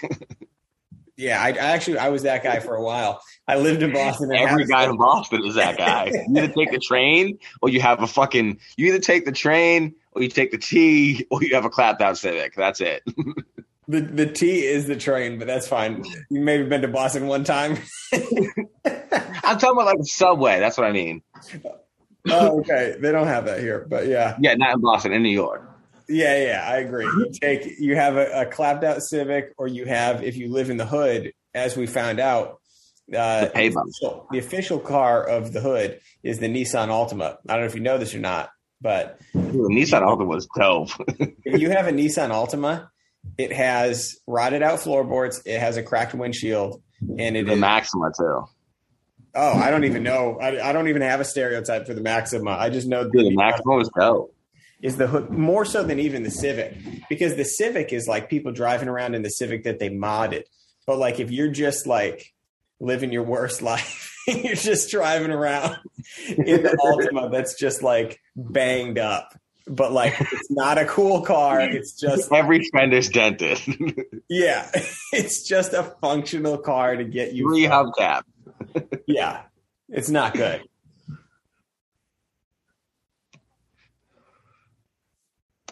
Sorry for the heavy breathing in the background. The dog decided he is he is going to come down here after all. Bandito? Yeah, old Bandito's yeah. down here. Yeah, he's the only normal dog you have. Yeah, the other one, she's she's just crazy up there. Doing all kinds of weird stuff. Um, Maybe it's going to be like the old Yeller story, dude. What's it, I can't remember what the story was from old Yeller. Oh, dude. There's a dog that would get sick and he has to bring it out in the backyard and kill it. Oh, God, no, it's definitely not going to be like that. She's too young. She's. I was going to leave it as a cliffhanger so people would just make memes and you'd be like, oh, fuck. God damn it. Yeah, I think, hey, you can't just fucking chew that right over here, you fucking animal. Goodness, this is what I get for letting them come down here. So I feel like this is a good time, too, to get into some of this hunting stuff. Can we make this like a, a little joint segment into that? Sure. Because the season just fucking opened. I've been blowing your phone up with questions about this and that. I've been blowing up Evo Jesus, too. The fucking deer hunting season is on. We need to talk to Crazy Gentleman, too, and see if there's going to be another live from the deer camp situation. Oh, listen, I already have many of plans with Rob. Is that we right? are? Oh, yeah. Amen. Oh, yeah. That's going, that's going down. That's awesome. Are you guys trying to do some crazier hunts, too? Some of that Colorado um, shit he gets into? Uh, this year, I will not be, but in the near future, yes. Yeah, that seems like a fucking blast. Definitely. Yeah, you're gonna you're gonna have to upgrade to a compound for that, though. Yeah, I do see mainly. I mean, I just seen that he sent me that video. Remy Warren, though, took that fucking elk with actually the same exact bow that I have right now. Believe it or not. Yeah, but you're not Remy Warren. Yeah, but like, how far away are you gonna shoot these things from? Remy Warren is a fucking beast, dude. Remy this Warren, guy's like, like he shot that thing at like seven yards. Yeah, because he's an animal. You could shoot at seven yards with anything. I mean, are you going to get seven yards to an elk, though? I don't know. I don't know. Remy Warren literally does this for a living. Come to think of it, I don't know where. Uh, I don't know that I ever asked Rob how far he took that shot from. I can guarantee it wasn't seven yards. Can you though? Yeah. Yep. Sure can. We'll have to, we'll have to fucking get him on to clear it up. I have a buddy that goes out to Montana every single year. That's sick. And, and he goes out and does an elk hunt and he does mule deer hunt. Dude, I and, hear such good things about uh, mule deer hunting, and they're fucking big, beefy motherfuckers. Yeah. So this dude went out there five years in a row with a compound and still did not get it done until his sixth year. Damn, good on that guy for fucking keeping it going, because it's a lot of money to keep spending every year and not getting anything. Yeah, I mean, he was still like making it happen with like a muley or something. Um, and like our buddy lives out there, so if he really wanted to, he could switch to a gun. You know what I mean? But yeah. Like he was on a mission and like wanted his first elk to be with his compound, and it's just not easy. Like. I believe by it. Any means, you know what I mean? It's not easy um, here right now, you know, even doing what I'm doing here, trying to do that same, like, to be honest, that's the kind of stuff I saw before I was into hunting that I was like, this is what I want to do. Uh, like active, physically demanding, a lot of hiking kind of stuff. And that's kind of the, the path that we talked about before the season opened here. As I was going to go out there with the stand and do some hiking out there, set the stand up and sit for the day. And you had recommended, which I was not expecting you to recommend it. Usually I felt like you're, you're going to be like, you better fucking get out there at the beginning of the season, put this stand up and stop doing this shit you did all last year. But you were like, no, do it on, do it on foot. And it ended well, up. Well, here's what I'll say on that is if I had to choose Um, to have you do the stand the way you've been doing it or still hunt, I would tell you to still hunt every time because it's going to be less impactful in the area around you than it is to be climbing up and down a tree every fucking time you go hunting. I could definitely. I think see that. You, I I think that you will have better luck still hunting than carrying a stand in and out of the woods every time. Yeah, it's also a lot more fun to be on foot. And, and we, we didn't mention this, but like, this is, so this is big woods that I'm doing up north. So it's like, there's not a lot of great other than like actually going and walking it and spending the day out there. It's tough to determine where you would even set a stand anyway. because there's not like very clearly defined trails or paths. You're like out here in New England, it's all pines and, and some hardwoods like oaks and shit, but it's, it's just a big open forest floor. So like they can really go a thousand different ways. And if you're not on foot, I don't know how you would do it. Here's, so one of the best things about New Hampshire is really depending on what kind of hunter you are, um, whether you're a tree stand guy and you want to be setting that tree stand up in an oak flat or on a field edge um, or swamp edge, all that is possible. Or if you're a still hunter and you want to be like skirting like the thick pines and the fucking um, ravines on the swamp edges and all that, you can do that. If you want to mountain hunt, you can do that. You know what I mean? You can literally do whatever style hunting you do in New Hampshire. But New Hampshire is easily one of the hardest states to tag out in.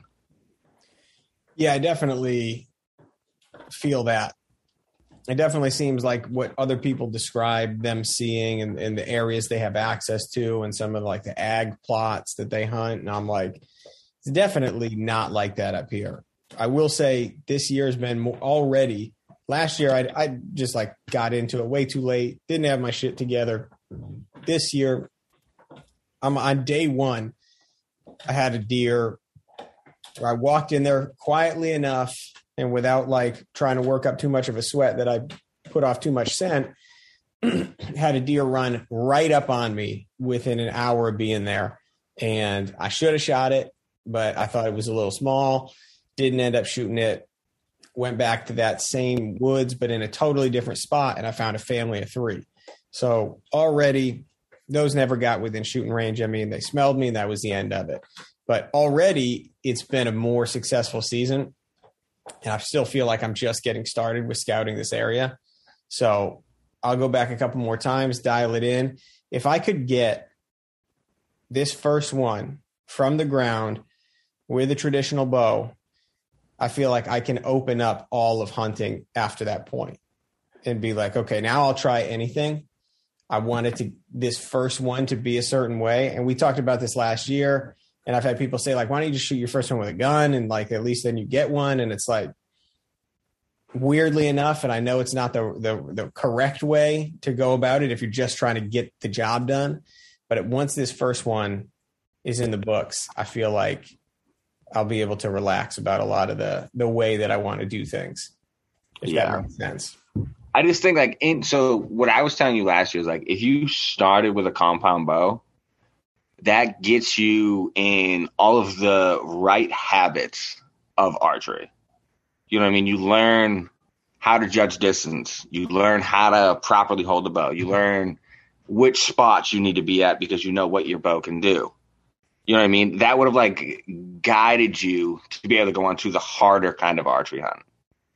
You know what I mean? That was like my whole point last year was like, you should start here, build the fundamentals, and then switch to that one.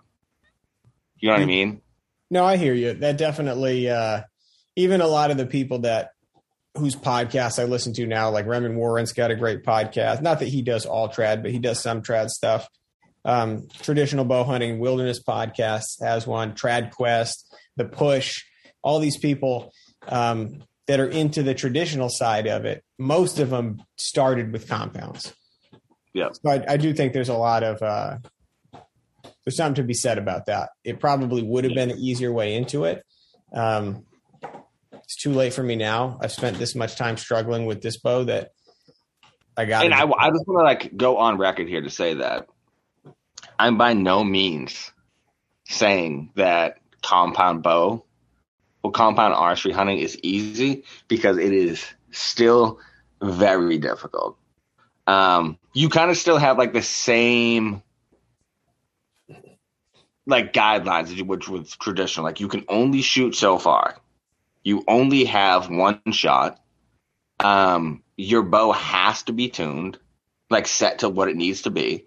You need to learn how to properly hold the bow, how to properly aim the bow. Um, shot placement is much fucking different than when you're shooting with a gun. Um, so it's still very hard. And like a little branch can completely fuck your day up.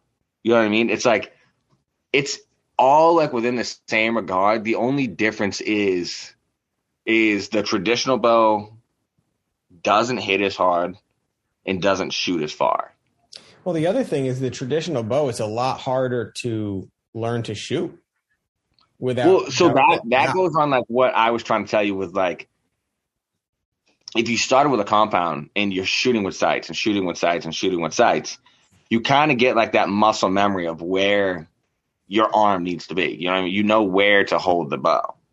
Not saying I could rip the sights off my compound and shoot something, because that's probably not going to fucking happen. But it just gets you in that repetition of being able to pull back, aim, shoot. You know what I mean? I think, As I think strength, it would definitely strengthen the muscle a lot more. Because uh, when I first started having the, it's it's a unique muscle that you don't really use, even if you work out. Um, nope. And strengthening the muscle took a little bit of time. It definitely, the thing with traditional is just knowing. Because I've had people that shoot bows. Uh, like I was at over over at well, I won't mention his name, but.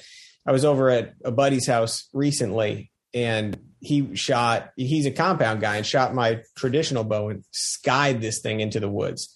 And like, this is a dude who hits with his, with his compound just fine, but you take the sights off and it's like, there's nothing, there's so many different ways of aiming that like people have debates about like, do you want to do gap shooting or do you want to do full instinctive where you're actually not aiming? Do you want to look down the shaft of the arrow? There's like, it's so open-ended that like, it's kind of on you to decide what's going to work for you.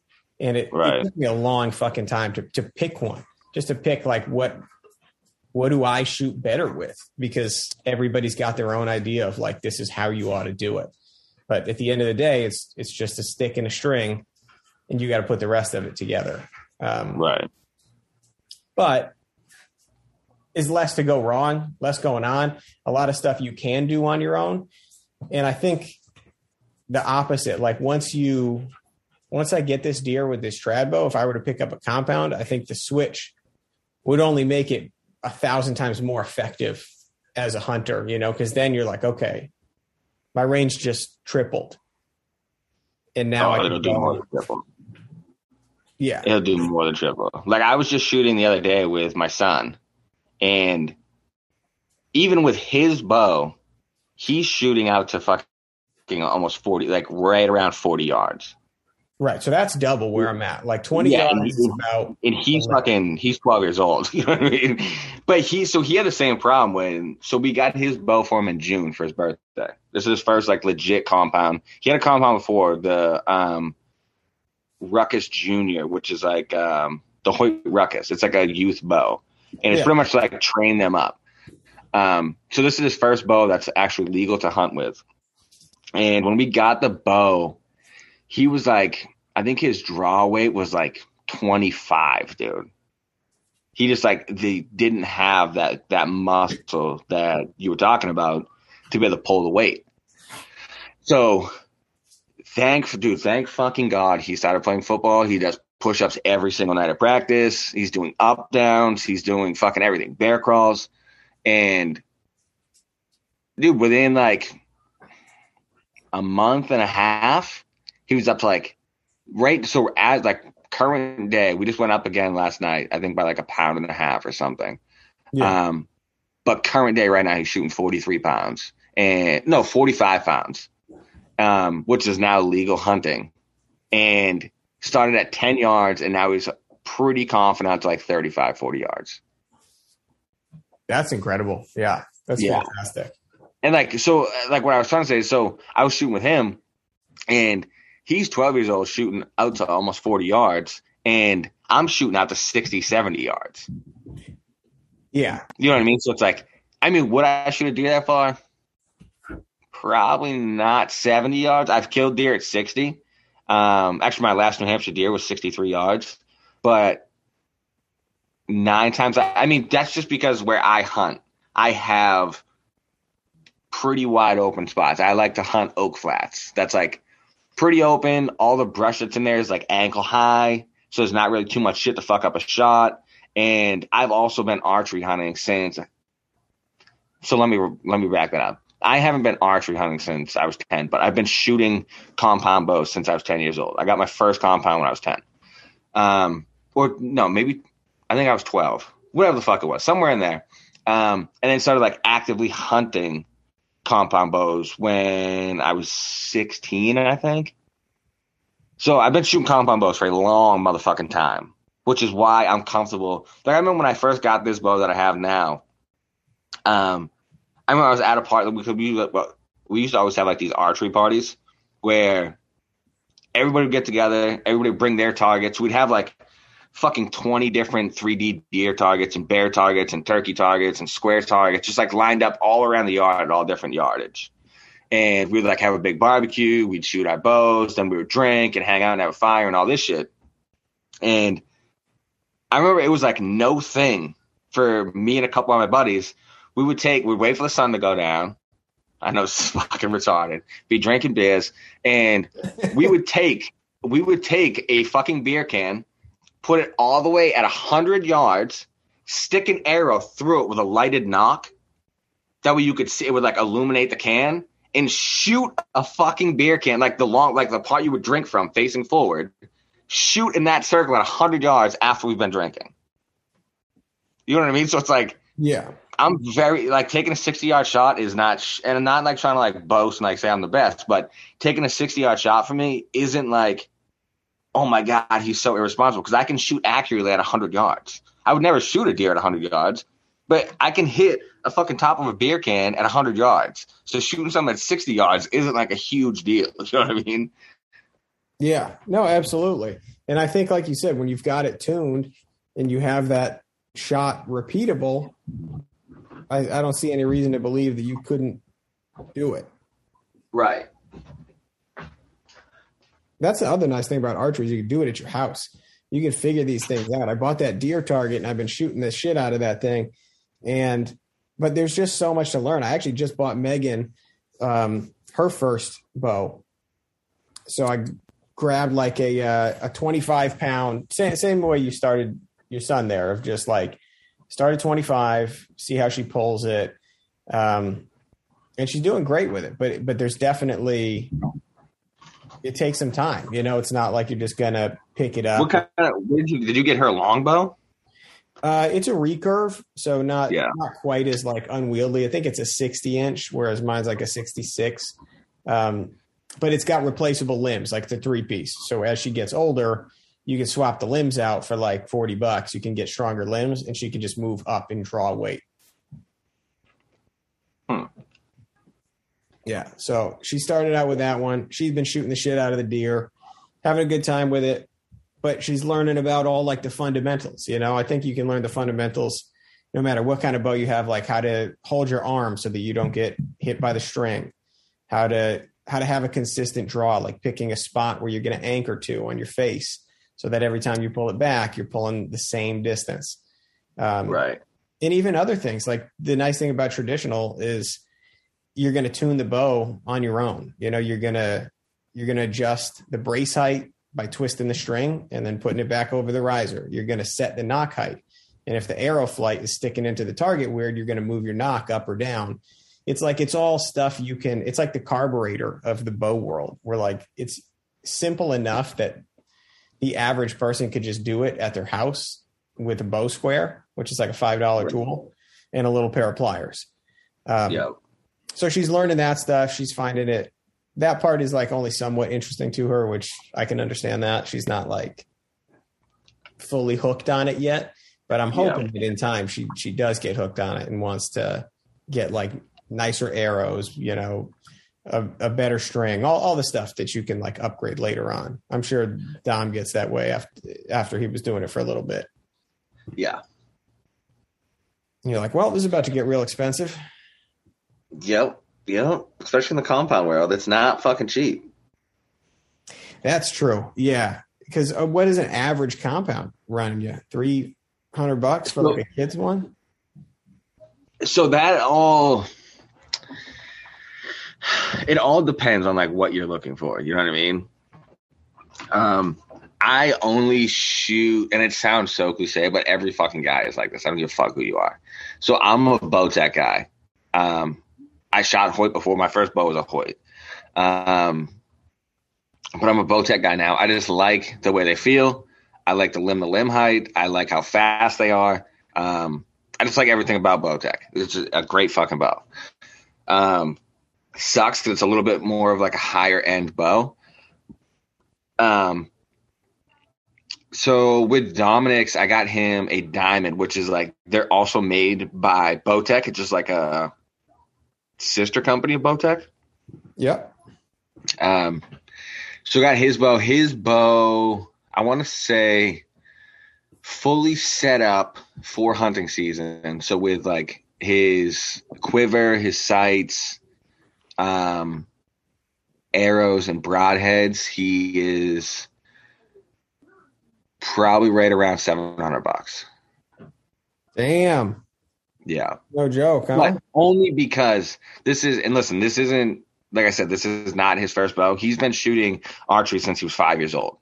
He had a small little recurve bow, and then he got the Hoyt Ruckus uh, Junior bow, which is like a small uh, compound bow.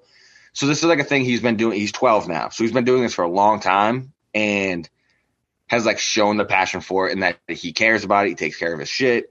Um, he's also a hunter. He's been hunting with a crossbow for two years now. He's killed turkeys with twenty gauges. So he's like, this is what he does. You know what I mean? He's a hunter. Um, if he was just like a kid, like was wanting to get into it, I would not spend that much money. But because I know he's like invested into it and loves this shit, watches it on YouTube, does his own research, like without me, um, I had no problem flipping that kind of coin. You know what I mean? And like, it wasn't just like, I was like, oh, hey bud, here's fucking seven hundred bucks. It was like, hey dad, I really want to start archery hunting next year. Um, I need a bigger bow. I need something that can have the legal draw weight. What can I do? So set him up for the entire summer. I'm like, you take care of the chickens and you help me around the yard when I have to mow and shit, pick shit up, get it out of my way. And then uh, we'll see where you're at by your birthday. So by his birthday, he, he was at like what I thought he had done enough to pay for at least half that bow. And I was like, I'll kick in the rest and it'll be a dope ass fucking birthday present. You know what I mean? Yeah. So it worked out. He learned a lesson on like, it takes hard work to buy shit that you want. And now he has a piece of equipment that I don't have to worry about. And that I know will like treat him good for quite a few years. You know what I mean? Yeah, absolutely. Like you said, you make the, the upfront investment. And if it's something that they can show that they're going to like maintain it and not treat it like shit, then it's like, okay, then that's not a problem. Right. Spend money and it'll be worth it. Right.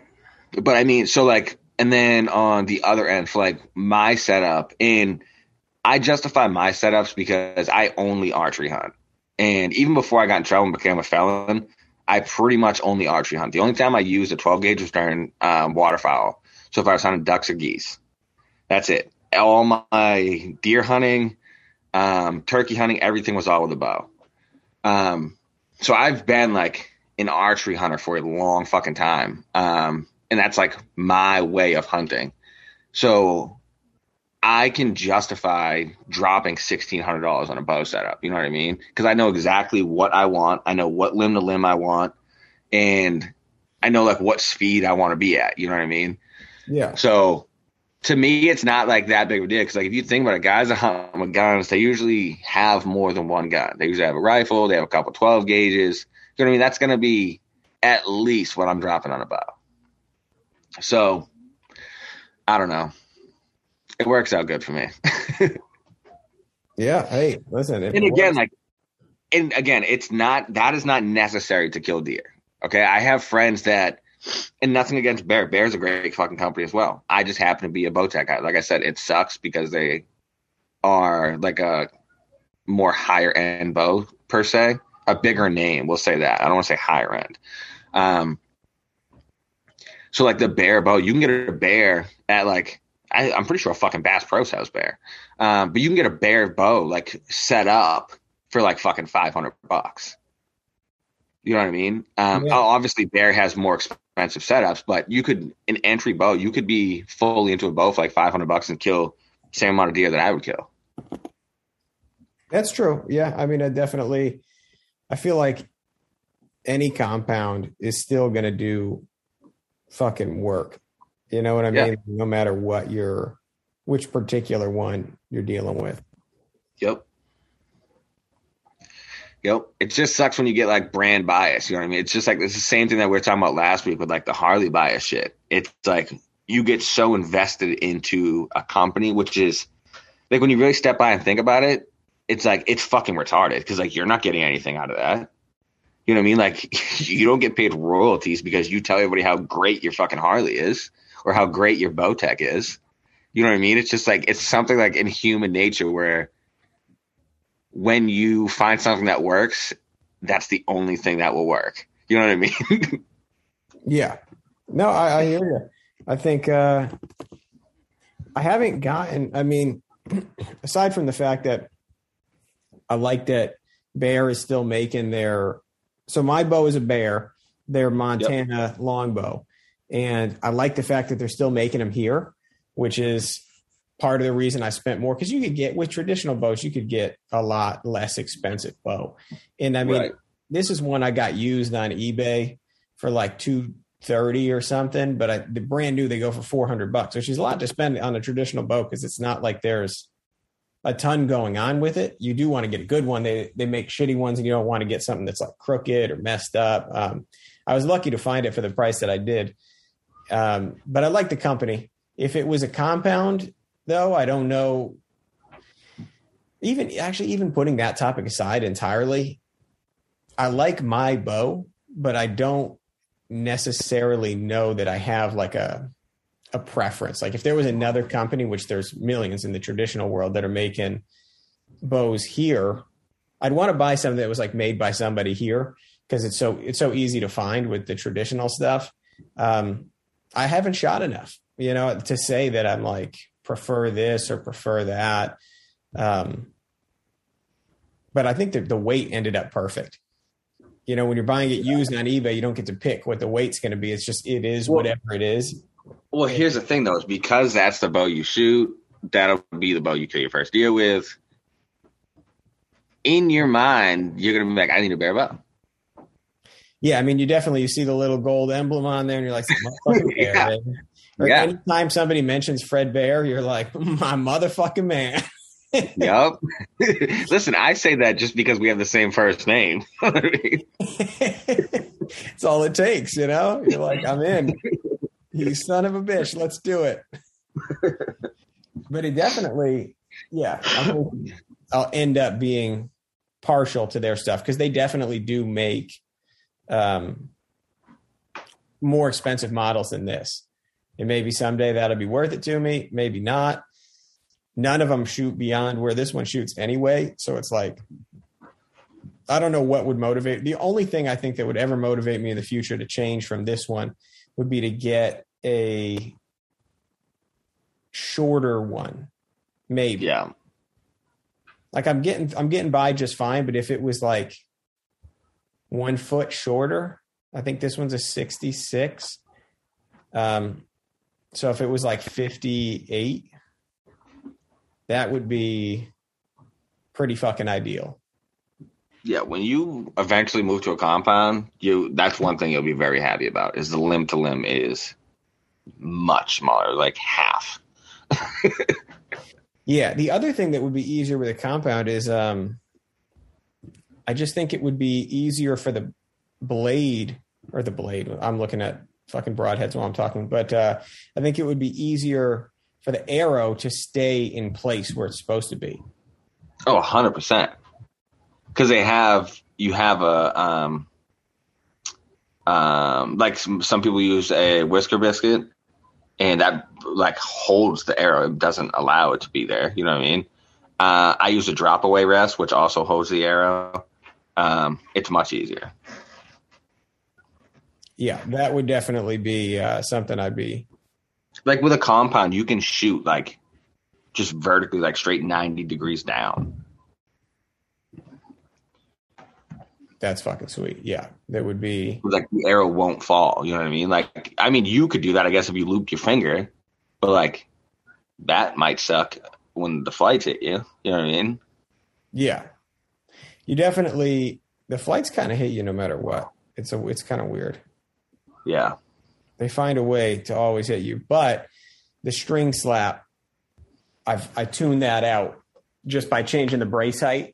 I was listening yeah. to all these, the wrong people that, uh, the guys that make their own fucking bows always run these crazy low brace heights to get more power out of the bow, 'cause it's more time that the arrow spends connected to the string. But no. on a modern bow, you just don't have, you don't need that. The limbs, the limbs are built to deliver that power. Even if you have, you know, even if you don't have that extra inch of brace height. So now it doesn't, right. and now I don't have to shoot with a fucking guard on like a nerd.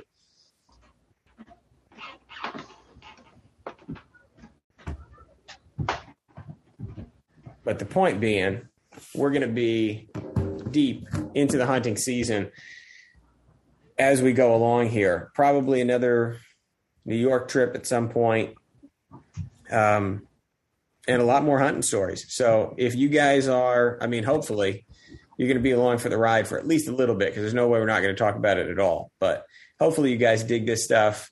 Maybe we'll even get some of you guys to give it a shot. Um, Yeah, so expect more to come on all that good stuff, because right now it's a fucking massive grind to try to make it happen. Or it is for me right now, because I'm like, I got to fucking get a jump start on this so it doesn't end up like it did last year. Yeah. You're doing great, though. You were doing very well for being somebody that's like technically your first year. You know what I mean? Last year was like everything, like you said, was rushed, and like you're technically, this is like your first, like, fully invested year. Yes, I think that's a good way to put it. First, fully, like, I prepared for it. I got, I had all my stuff, and I felt like on day one, I could have fucking shot a deer on day one. That's how prepared I was, and I, I didn't fucking. Oh, that still kills me. But we will get there. I appreciate the the advice you've been giving me. Like I said, Evo Jesus has been helping too. Rhino just got into it. He had his first sit of the season. Um, out on his back forty. Feeney Films, he's out there getting it. He sent me a video earlier this week of uh, a doe that was circling his, uh, he's a saddle, saddle hunter. Um, and he cool. was there. Yeah. I, you know, I tried it at his house, and I don't know if it's just because of the, the length of my bow. I, I don't know. How, I don't, I can't make it work. It's like, it just feels like it's always in my way. Yeah. But some people, Some people are like, this is the best. It's so easy. You can shoot three sixty degrees. I don't I don't know how they're doing it, but either way. I don't know. I'm not a big fan of it. Yeah, it's just. Like I said, I mean, like the thing about tree stands is like you're hanging with the tree behind you. You know what I mean? Like it, it yeah. blocks you out. You know what I mean? But with that style, it would be like the same thing if you were out west and just like walk the skylines of the mountains while you were hunting for fucking elk. It would make no sense. Yeah, I and and just the the way it's it's rigged up. Like I said, you got the you're kind of like rotating over it to to get your arms in position to take the shot. Maybe, and like the, the whole time I was doing it, I'm like, maybe this is just like for compound guys, and I just can't do it because my bow's really long. But even with a compound, I don't know. I guess it works for some people, but he's on the deal. Yeah, I've seen a lot of people do it. Yeah. If you're going to do the hang and hunt, that's a fucking great thing, though, because like of how light that thing is, and you're wearing it in, and you throw your sticks up and you get to the top and you're just done. I wish I liked it, because it's such a great way to go in there and get up in a tree. I just can't figure out. Even just like the thought of that, like people do that, just like it kills me. What, hang and hunt in general, or like the use of yeah, like hang and hunt in general? It just like goes against everything that I've ever learned. Yeah, I think it, it maybe it's maybe it's area dependent, but I see that uh, like because so here's the thing is like my whole life hunting, I've done hanging hunts, but not like walk out into the woods with like, I'm just going to hang this up every time I go hunting. It's like when I'm on the road, because I've been hunting upstate New York for at least twelve years now. Um, and like, that's always the case. Like I'll bring a tree stand up. I get up there on day one. Um, I'll have my spot. I'll set my tree stand up, and that's where it stays for the next seven days that I'm up there. You know what I mean? Um, but the thing is that I've just seen it too many times where I've been walking to my stand that's been there for twelve years. And just by walking, I've pushed deer out of the area. You know what I mean? That's like without setting up sticks and then hanging a stand and fucking moving around all at the top of a tree while you're trying to get situated. Without, with all that dismissed, just walking to my tree stand, I've bumped deer out of the area. You know what I mean? It's just, I get it when it's like a necessary thing, but like for that to be the main practice is like one of the worst practices. I think it, I think it depends on where they're doing it. Like if you watch any of the hunting public or like I said, that traditional bow hunting and wilderness guy, um, they just do it and kill deer all the fucking time out of these things. And they're going in early, sometimes by headlamp. They're setting these fucking stands up in the right spot. And then light comes, they're in the right spot. And they like consistently are putting out videos of them killing deer out of these hanging hunt stands. And I think it's, I think it's a highly specialized thing that like, you really got to have your shit together, know what you're doing. And It, otherwise you are going to do what you're talking about. We're like, yeah. Cause like I even talked to Rob about this last year when we were out there and he was like, never in a million years would I do that. You know what I mean? And it, maybe it's just cause like me and him grew up hunting like the same kind of way. I don't know. Like feel free to write in if like you're one of these guys and like explain it to me. But like and everything I've ever learned about hunting, this like goes completely against it. Because, like, you want to, like, slip into where you're hunting with the least disturbance and with leaving the least amount of footprint behind. And not just, like, I don't mean, like, footprint in the fucking ground. I mean, like, your smell, anything. Yeah. I think it, if you haven't watched somebody put one up, though, I do think you should watch a video of somebody doing it. But I can, like, let me just, like, use this for an example. So, like, When I, I used to be a big camera guy, I would set out cameras, scout, and that's like how I do a lot of my scouting. Yeah. So I've set out cameras, found like where I need to be, and then I'll bring my stand out, set my stand up, leave, and the deer will not come back to that spot for two to three days. I will not have one deer on my camera. Two to three days later, all the deer are back. So this is this is something that they talk about, that guy who Um, traditional bow hunting wilderness podcast, such a long name. I wish he had a different name for the show, but um, that's one thing that he talks about is like, if you're going to hang and hunt, you better hang and hunt. And then once you go there, he's like, I don't go back to that spot for two weeks. So that's like part of these guys' game is like, you're going to hunt it that day because you're absolutely right. You're going to stink that thing up. And if you're not sitting in it and taking it with you, you're wasting your time. Because you can't. Well, that's what I'm saying though, is like, even when I just set the stand up, even if I just set the stand up and leave, there's no deer that walked by that stand for at least two days. So like, even if I would have set that stand up and climbed there and sat there, I would have seen zero deer. Yeah, it's hard to say. Because like I said, hunting public on YouTube, if you watch these videos, these guys are traveling to different states, places they've never been, hanging, hunting, and killing deer out of them. So it's like, there definitely are those guys that are making it work. I don't know what the, the difference is and how they're doing it or how they're sneaking in there, but it's like, that's the reason these things are selling out like crazy, because people watching these YouTube videos and they're like, these guys are fucking making shit happen. But yeah, I'm, I'm with you right now. I'm seeing more deer without using it. Um, but that could also be because I didn't have my shit together last year and wasn't really knowing where to sit in the first place. So time will tell. I might still bring that stand out. You know, if there's a spot I go to and I'm like, oh, it'd be awesome next time I'm here if I could get elevated. So hopefully we'll make it happen and find out uh, that it is workable from that thing too. Because it's a tricky thing. It's like, if you don't have a back forty, what else are you going to do? that was like my situation last year of like, I could be like, I found in Bear Brook, I found two ladder stands that are brand new. You could tell they're like fresh out of the box. Yeah. And I'm like, I walked past that stand, you know? So like, if that guy comes back the next day, like that shit's ruined just because somebody else happened to be around in that same area.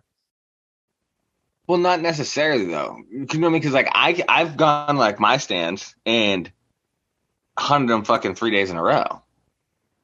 You know what I mean? It's like, my thing, what I'm saying is like the amount of movement that you're making while not watching your surrounding area is dangerous. I'm not saying it's impossible. It's, it's very fucking possible. Obviously, there's YouTube channels on it, like you said. But one hundred percent, I don't care what that fucking traditional fucking long name archery guy says. Yeah. It definitely does not put the odds in your favor. Yeah, it's. So would you just, if you were going somewhere you'd never been, you would just do from the ground instead, you're saying? Always. So, well, here's the thing is I hunt much differently than what you're doing. I do all of my shit starting in February. Once the season's over, I'm out hitting all these spots, finding the fucking um, pinch points and finding the fucking oak flats and doing this and doing that. So then by July, I know where I'm hunting. I hang my stands and then I leave them alone until September. Gotcha. So I hunt a much different way. I mean, there there are other times where I'm just like, I need to see this spot, and I will go in there with just my bow and do exactly what I told you to do. Walk very slow, take my time, look around, and that's it. Yeah, I mean, I'm with you. I can't argue with that because it's been – I've seen a deer every time I've been out mm-hmm. from the ground. So Dude, still hunting is a very productive way to hunt, but it takes more exciting way to hunt. It takes a, a lot of discipline. It's, it, it's let's put it this way: you either do it right or you see zero deer. It's as simple as that. If you're just like walking through the woods, like how you would walk down the sidewalk, you're not going to see one fucking deer. one hundred percent, you will not see any deer. If you can't be disciplined enough to take the slowest steps you've ever taken in your fucking life and have it take you triple the amount of time that it would take if you were just hiking through the woods, you're not going to kill a deer. You know what I mean? Because as soon as they know you're there, deer are like the most sketched out fucking animals in the world. They're like absolutely like borderline fucking retarded, dude. They're afraid of everything. um, and once they start hearing noises and all this, immediately they're on alert. So as soon as they're on alert, they're looking at everything. And the slightest bit of movement after they've already heard you, forget about it. They're gone. Yeah. No, it definitely does feel that way. Like I yeah. said, I, they were coming around. I don't know if I mentioned it before, but they were like, I ran up on, or they ran up on me both times that I ran into them. They, I was like moving as slow as could fucking be. And like you said, you know, I'll take five steps and then I'll just kind of like sit and listen for a second, see if I hear any uh-huh. rustling. And then you take another five steps. And in those times where I'm sitting, you just hear like, ka-chunk, ka-chunk, ka-chunk, ka-chunk, and they're just coming from wherever the fuck they're coming from. And I happen to be right there. And they were like, probably, like I said, forty yards out. And then they were just kind of walking around, nomming on shit. And then they circled. And this is another thing, too, that we didn't even mention, but the wind is a, a big deal when you're doing all this stuff. I, what I really need to get is one of those little bottles where you could like squeeze it and watch the direction that the, whatever that fucking, whatever magic dust they put in those things. Um, because you can really use anything. I, I have one. I just put chalk dust in it. They okay. get like Home Depot. Gotcha. Yeah. Because that would be huge because I've been looking up, like I got a compass out while I'm walking because I'm trying to get to like a particular spot on the map. And I'm just like, I, I look it up before I leave there. Like where, which, what's the prevailing wind today? And I try to play according to that. And sure enough, they circle around. They get on the downwind side of me. Two seconds later, he's like a bull. He's like, pfft. And then they all yeah. just fucking bust out of there. And that was the yeah. end of it. Um, numbers game, though. I feel like at a certain point, it's like you can't there's not much you can do about that short of like.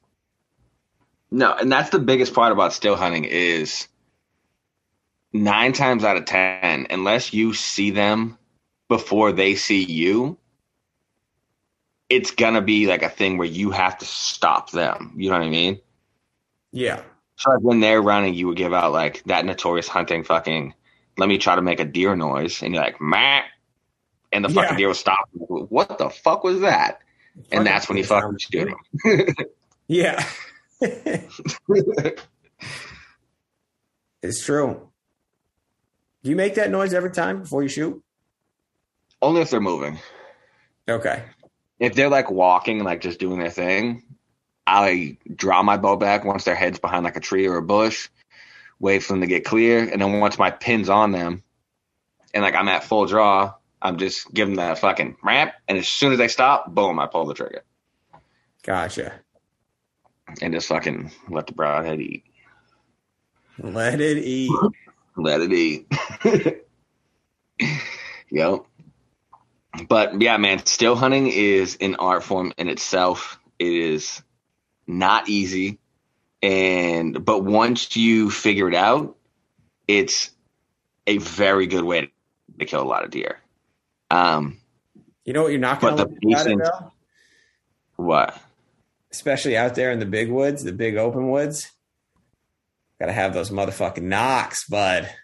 No, I still don't use them. I grew up in the big woods, dude. You My mother lives I on the Vermont border. I use them constantly because I'm trying to see. I never use them. Is, is this a deer sitting behind this or that? You can just I never use them. them. The only thing I ever use is my rangefinder. Like, that's good enough for me. If they're that far away, I can't shoot them anyways. So that's I don't true. care to see the other stuff. It's like, are there acorns over there? Is that a rub or is that just like a tree? Yeah. Kind of like whatever.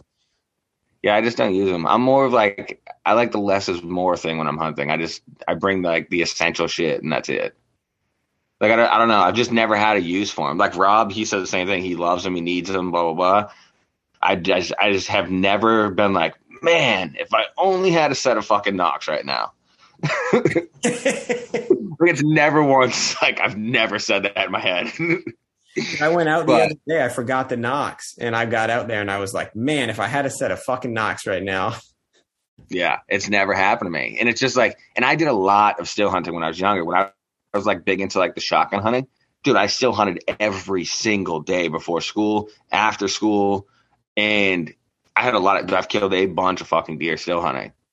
And it's just all about like knowing where you should be walking at that time of day and knowing how to walk. Like when I killed that deer at Rob's last year, like I showed you how far it was. It was literally like maybe sixty yards, seventy yards. Yep. And dude, it took me fucking forty minutes to get over there. You know what I mean? So that's like, like you gotta fucking be slow. You gotta be quiet. Like there was points where I was fucking army crawling. It's just like that's what it fucking takes. You know what I mean? Yeah, that's. And I mean, again, that's a little bit different because I was like spot and stalking a deer. Like I knew where he was, so it was a little bit different. Yeah. Um, but it's pretty much the same way. Like with like what you were saying is like you gotta walk like five to ten steps, and then you gotta sit for fucking two to three minutes and just look. Because if you don't do that and you walk twenty-five, thirty steps, you could fucking bump right into them and just see you later. They're gone. But you walk five to ten steps and look around for one to two minutes and just make sure. See what your next fucking ten steps are. You know what I mean? Yeah. And you really got to be looking for where to place those feet and like have some boots that right. are not like if you're going out there with the muck boots, I think it's going to be tough. At least where I've been uh, walking. I only wear muck boots in the woods. I don't know how. Because then you think about it, like you it. think about it, you're, yeah. you're protected up to your fucking knee. Well, it's not not not about the protection. I'm just talking about like it's such a big boot. I don't know how you're like stepping in between. There's a lot of times when uh, I'm stepping in something and there's like sticks everywhere, and I'm just trying to get my toes yeah. down there. Yeah. Well, I mean, I get. I th- I think that probably has more to do with that. I've been in the woods since I was seven years old, or eight years old, or whatever the fuck it was. You know what I mean? It's like I've learned. I, like, I don't even have to look at the ground. Like I'm just like, I know what's there because I'm looking in front of me. You know what I mean? Yeah. So I, th- I think it's just like, I've just been doing it for so fucking long that it doesn't matter, I guess. But I mean, don't get me wrong. There's still times where I'll fucking trip over a whole goddamn branch in the middle of the fucking woods and crash down like a goddamn moose that just got shot by a fucking cannon. But all the deer are like, I'm going to just take a walk. Yeah. Like, damn, was that a squirrel?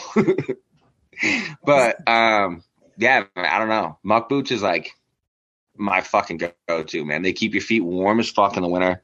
And especially when you're still hunting, it's nice to have that waterproof area all the way up to your kneecaps. Like, you can walk through swamps, creeks, shallow rivers, fucking mud, whatever you want, and your feet aren't going to get wet. Yeah. I mean, that's huge. I definitely like the uh, the idea of not like getting my feet wet. And actually, speaking of this, I have a story to tell. An unfortunate story that I that I couple a couple months ago I wouldn't have wanted to have to tell. I've been a thorough good guy for a long time. Mm. I had those pull-ons. I got real lazy with those like pull-on ones that were just like the fucking greatest boots. I still have them, but I fucking stepped my way through the, the heel cup of it, um, pulling them on so damn much. So I got a pair of new Thoroughgoods, and I was like, this is going to be great. These would be my new hunting boots. I just, just a regular, like, plain toe, eight-inch lace-up style you see on every fucking iron worker, right? When I was on my way back from Deadbeat, I wore them all through Deadbeat. On my way back, I got fucking drenched. The kind of drenched where you hit your brakes and you feel the water, like, come up to your toes and then slosh yeah. back to your heels. Yeah. Not a great situation for any boot, admittedly. Um, so they got soaked, and then I let them dry out. Didn't wear them for like a day and a half because it took that long to fucking dry these things out. And come to find out, the fucking insole. So there's like a, before anybody thinks I'm just a retard here, I know like when you think of an insole, there's like an insole that comes in and out like a Doctor Scholl's thing, right? Yeah. And then under that, there's the actual insole of the boot itself, which like is not yeah. meant to come out. Fucking came out on one of them. Like the glue that was holding it down just came detached because it got so soaked that it fucking lost its adhesion, I guess. These these were like wow. new, like I only had it for like a month. So they were they have a one-year warranty. I appreciate, and here's the kicker too, and I bought them on Amazon. So you're thinking immediately, like there's no way that I'm going to be able to get the warranty because I didn't buy it direct from Thoroughgood, whatever. Turns out, their customer service is fucking excellent. Uh, even though I bought them on Amazon, they refunded the purchase price completely, which is pretty wild because I fucking thrashed them. So like they just lost a pair of boots, but they did the right thing because the boots also fell apart. Where it leaves us now is I certainly wasn't going to get another pair because even though that didn't happen to the pull-ons, I can't trust, like maybe they're fucking going downhill or something in the, the quality. Went with the fucking... old, tried and true. Well, they used to be called Irish Setters, but now that's a fucking knockoff version of their brand. Went with the motherfucking Engineers Red Wings over here. They're just like standard mock toe one. Leather insole. None of that fucking foam garbage that makes it fall out when you get them wet one time. And I'm in the break-in period. I've been doing all this still hunting in these fucking Red Wings, and they are super fucking flexible, easy to do that like heel-toe walk. There's no shank in them, so it feels kind of like a, almost like a moccasin type deal, but with like so, a thicker sole. So why do you not want to get, get hunting boots? I just don't really, I don't know. I did, I did my whole last season in the bean boots, which are great because they're super waterproof. Um, I just don't really know what you get unless I was getting like a pair of waders. I don't know what you're, what you're getting from like having a hunting boot versus just like a regular boot. So like, all right, so let me break it down. So like the rubber boots, like what I wear. Yep. Um, so one, they're super fucking thin insulate. So very, very warm. And like, once you get into like hunting season where it's snowing, let me tell you about that. It fucking sucks, dude. So super, super warm. Uh, rubber boots also carry zero scent. So no matter where you've put your fucking feet, in your house with your dogs or in your truck where you have grease or whatever, there's no smell. Yeah. Like it's simple, it just doesn't carry any kind of smell because it's not porous. You know what I mean? Right. And then the biggest part is just the water protection. You know, like And I get a lot of people, and it took me a while, man. I used to be like the short fucking hunting boot style. They're still waterproof, um, but they weren't rubber boots, but they were hunting boots. They're good for like hiking and all that bullshit. Um, it took me a while to get into the higher like calf boots, but dude, it's a fucking game changer. Like the warmth, the waterproof, and then like the little bit of extra, like there's no smell being contracted onto these boots. Three pretty good fucking reasons. And they last for literally for fucking ever. They last forever. They don't fall apart. They don't do any of that shit. The only thing that sucks, like when I used to like be real big into um, upland hunting, like hunting quail and shit and like all that. Yep. Um, sometimes you would rip them like going through that brushy shit. Um, but like deer hunting, dude, I've like I've had the set of muck boots I have right now. I've had for five years. Yeah, I mean, there's definitely – so Feeney has those. Feeney has the muck boots. And maybe he's just got like fucking size thirteen feet or something. But they're just like huge. Like I just – like I said. Well, the thing is, is like they're rubber. So they, they're very flexible. You know what I mean? And there's like no pressure. I don't, I don't even know how to explain it. I'll have to just try them on because I think yeah, they're so comfy. And like, there's so many different styles. Like mine are all rubber on the bottom, and then it goes into like a neoprene up top, um, which is fucking great. I absolutely love them. But then you have ones like Lacrosse um, that are just full rubber all the way up. They have like the adjustable thing up top. Mine are like elastic up top, so it like sucks in.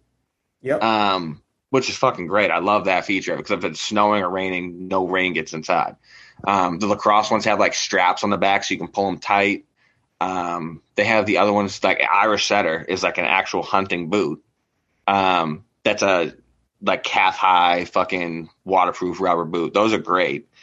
Um, they have like the thing. So like, it's easy for like your heel. It has like an indentation for your heel for when you're pulling it on. So they're not a pain in the dick to put on and take off. Yep. There's a lot of really good ones. I think you, I think once I, we get into like the colder months, definitely. My dad used to be just like that. Always like, I just wear these fucking really nice work boots. And then sure, when it got time to like stop walking around in the snow and fucking sit in a tree stand for, because once you get in the rut, dude, like you get in the stand at six a.m. and you stay there until it gets dark. Right. You know what I mean? I remember too. I did. I did last season in the snow with the bean boots because the bean boots are insulated and Gore-Tex lined. Yeah, well, that's what I'm, those are the bean boots. So I'm saying that like you just this year you're just wearing regular boots, right?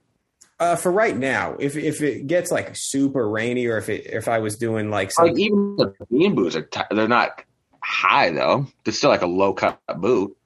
Yeah, they're like a they're an eight inch, so the same as these yeah. ones here. Mm-hmm. Yeah, there's and they definitely. I mean, they're super warm. They're super flexible. That's the reason I like the bean boots so much too, is because it just they're they're like a fucking moccasin. Like you'll yeah. feel a stick under your foot before you put all your weight on it because it's like, it's just a flexible rubber bottom. Like yeah. you're talking about. I really think if you tried on muck boots, I I I can almost guarantee you'd be a fan. Yeah. They're I'll fucking. Go, what is it? Like fucking you try those on at like Cabela's or some shit? Pretty much everywhere has them. So I don't buy into the stupid ass fucking gimmick of the camouflage fucking uh, muck boots. Because they're like an extra ninety dollars. Yeah, that's insanity. I, I don't understand. I just buy the regular woodland fucking camo. No, I'm not woodland. Um, what the hell's the name of the one I have? Mossy oak, probably. No, it's not a camo one. It's just brown. Oh, okay. It's like a brown all the way up to the fucking very top. And they're like half the fucking price. But it's the same fucking insulate. It's the same everything. That is not fucking camouflage. Yeah, I mean, that's what I need is just like your your basic fucking regular boot. I don't care about I don't care about camo anything at this point. Um, yeah. Because when I both times I saw those deer, I was just wearing solid colored pants with yep. a fucking um, just like a wool like a I get remember I said, kept telling singing the praises of those Pendleton shirts you can get on eBay. That are one hundred percent yeah. wool made in the U S A for like twenty bucks. Both times I was out there, I was just wearing that. Like any kind of whatever pattern you like. Uh, one of them was fuck. The second time when I saw those three deer, I was wearing a fucking red plaid. No problem. They walked right past yeah. me. Didn't fucking, didn't bat an eye. I do, I, I'm very particular about wearing wool though, because I really do feel like it, it doesn't stink the way that a lot of my synthetic stuff used to. Yeah. So aside from that though, yeah, not really, don't really care about the camo side of things. I get wool when I can get it, and it's been working decently. Just being fucking quieter. And I think I need to get out there in a, a half hour earlier than I have been. Uh, sunrise was like six thirty, and I would start walking out at like maybe six fifteen, when it was like a little bit, it, like I could have gone out fifteen minutes earlier and I would have been fine to still walk through there. And if I was, if I had left ten minutes earlier the second day, I would have been right in front of those deer when they ran by. I would have been like right. just, just that much closer. Not that I knew where they were going to be there, but it would have fucking worked out. Right. It's a lot of shit to learn, man, but hopefully we we can help some, make it easier for some people. Like I said, if Terry gets into it, or if Rhino's listening to this right now, don't mean to put these people on blast. I'm sure you can also figure this out on your own without our help. I'm not saying we're like paving the way here. Um, but I hope it's helpful, because my first season was a fucking struggle because I didn't know any of this shit. And I want to make it easier for whoever's listening now. Good deal. All right. Well, hey, before we get too much further along here too, let me make sure we thank some of the people who make this show possible. First up, we got Hypnic Jerk Customs out of Sydney, Australia, doing some handcrafted stainless steel tail lights, headlights, indicator lights, jockey shifters, and points covers, and more. Also taking custom orders. If you've got something that you want him to cook up, hit him up at Hypnic Jerk Customs on Instagram or hypnic jerk customs dot com. Next up, we got Stay Strong Co. The homie John was on the show a couple months back. Great dude, making all sorts of different things. Check out his website, stay strong co dot com, and follow him on Instagram at stay strong co L L C. Next up, we got Steel City Blacksmithing, the homie out of P A, doing all the dopest blacksmithing work. Twisted, uh, well, actually, twisted sissy bars, twisted swing arm inserts. I always forget the name of the hammer, the cop stopper, hammers, and a whole lot more. I'm telling you, if you haven't gone to Steel City Blacksmithing's Instagram page, just check it out. Take a scroll through there and you're going to be like, holy shit, that is a lot of cool stuff he's making. So give him a follow and shoot him a message and say, hey, I heard about you on the Low Life Motherfucking Chopper podcast. Next up, we got No Luck Paintworks, the homie Dan Bliss out there in Manchester, killing it in the booth. Great dude, doing some fantastic work. Make sure you check out his Gypsy Witch Sporty that he just finished up with a killer purple and black paint job, and plenty of pictures of stuff he's worked on on his Instagram too. So make sure you're following No Luck Paintworks. And last but not least, we've got the homie Steve at Deadbeat Customs, the creator of the motherfucking Deadbeat Retreat. God damn, I fucking forgot. It got a little squirrely. um, get over to deadbeat customs dot com. Check out all the shit he's got. He's got shit for chopper dudes, dyno bros. He's got riding gear, helmets, pretty much everything you fucking need. You can get it at Deadbeat Customs. Check out their YouTube channel and give them a follow on Instagram. And make sure at checkout you use promo code LOWLIFE. Perfect. Next up, we got yours truly, Faro Fabrication, right here in Londonderry, New Hampshire. Some more framework is on its way. Like I mentioned, we got the stainless steel handlebars for my neighbor across the street, a sight gauge for Fish Tank whiskey, and some more bar work, some uh, bar tweaks. I've noticed that people, I don't know how it happens, but it seems like when you have riserless bars, or like integrated riser bars, whatever you call them, um, they're always crooked. Have you noticed this? there's like, they're never in line. And like, the, it's like the person's like, I can't bolt them up. They're like out of whack. Um, it seems to be something I see a ton of. So we got to correct some wonkiness. One of them was actually hit. So that, that one I can understand. The other one, I don't know. I just swear they'd like bend over time or some shit, but got a little bit of everything coming in, but there is room for more. So if you need to get a hold of me, Ferro Fabrication, it's F E R R O Fabrication, all one word, on Instagram. And once you're on the page, click the link in my bio to check out the website, which, by the way, I've had a couple people asking me about, uh, I, I think it's seasonal. Like there is a season when everybody asks and then nobody asks for a long time. And then everybody asks in, in groups again. I don't know what it is, but uh, people, the questions are coming in about buying your first TIG welder and other stuff that you need. Remember, I got blog posts on all the TIG settings, what they do, understanding what, whether you need them or not, and a whole write-up on buying your first TIG welder. So click the link in my Instagram bio, read the blog posts if you're on the fence trying to decide. And if you still have questions after that, feel free to hit me up and I'll answer those ones directly. Last but not least, we got Loctite's Motherfucking Chop Shop.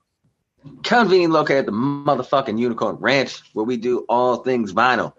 Um, from hats, shirts, koozies, show banners. If vinyl can stick to it, we can make it happen. Uh, as usual, offering all of the pinstriping goods. Um, from motorcycles to fucking clocks, coffee cups, whatever the fuck you want, I'll paint on that bitch. Um, make sure you hit me up and set up a time. I'm only doing so many pinstriping things this weekend at Cheap Thrills. Um, I will have some shit that I've pinstriped prior to the event that you could buy. Um, that's it, man. Follow me at Loctite's Chop Shop for more cool shit. And if you haven't already, go buy a motherfucking raffle ticket so I can start talking about uh, towing on this podcast. Yeah, there you go. We'll have to get somebody on that can uh, really – banter back and forth with you about towing, because I feel like I just wouldn't know enough about that that whole industry. We'll find a, another tow guy that you can riff with. Yes. All right. You got anything else? Are we ready to close this one down? Yeah, I think we can close it down. All right. So to close this one out, I will say whether you're trucking in muck boots or stepping in those Red Wings, stay quiet till you let go of the bowstring. Yes. That's a good one. Yeah, man. I might have to make a shirt out of that and wear it under the underclothes. That was a good one. All right, man. What do you got for these people? Take them into their motherfucking Friday. It's Friday, motherfuckers. Build choppers, kill deer, and get your ass to Cheap Thrills to drink some motherfucking beer.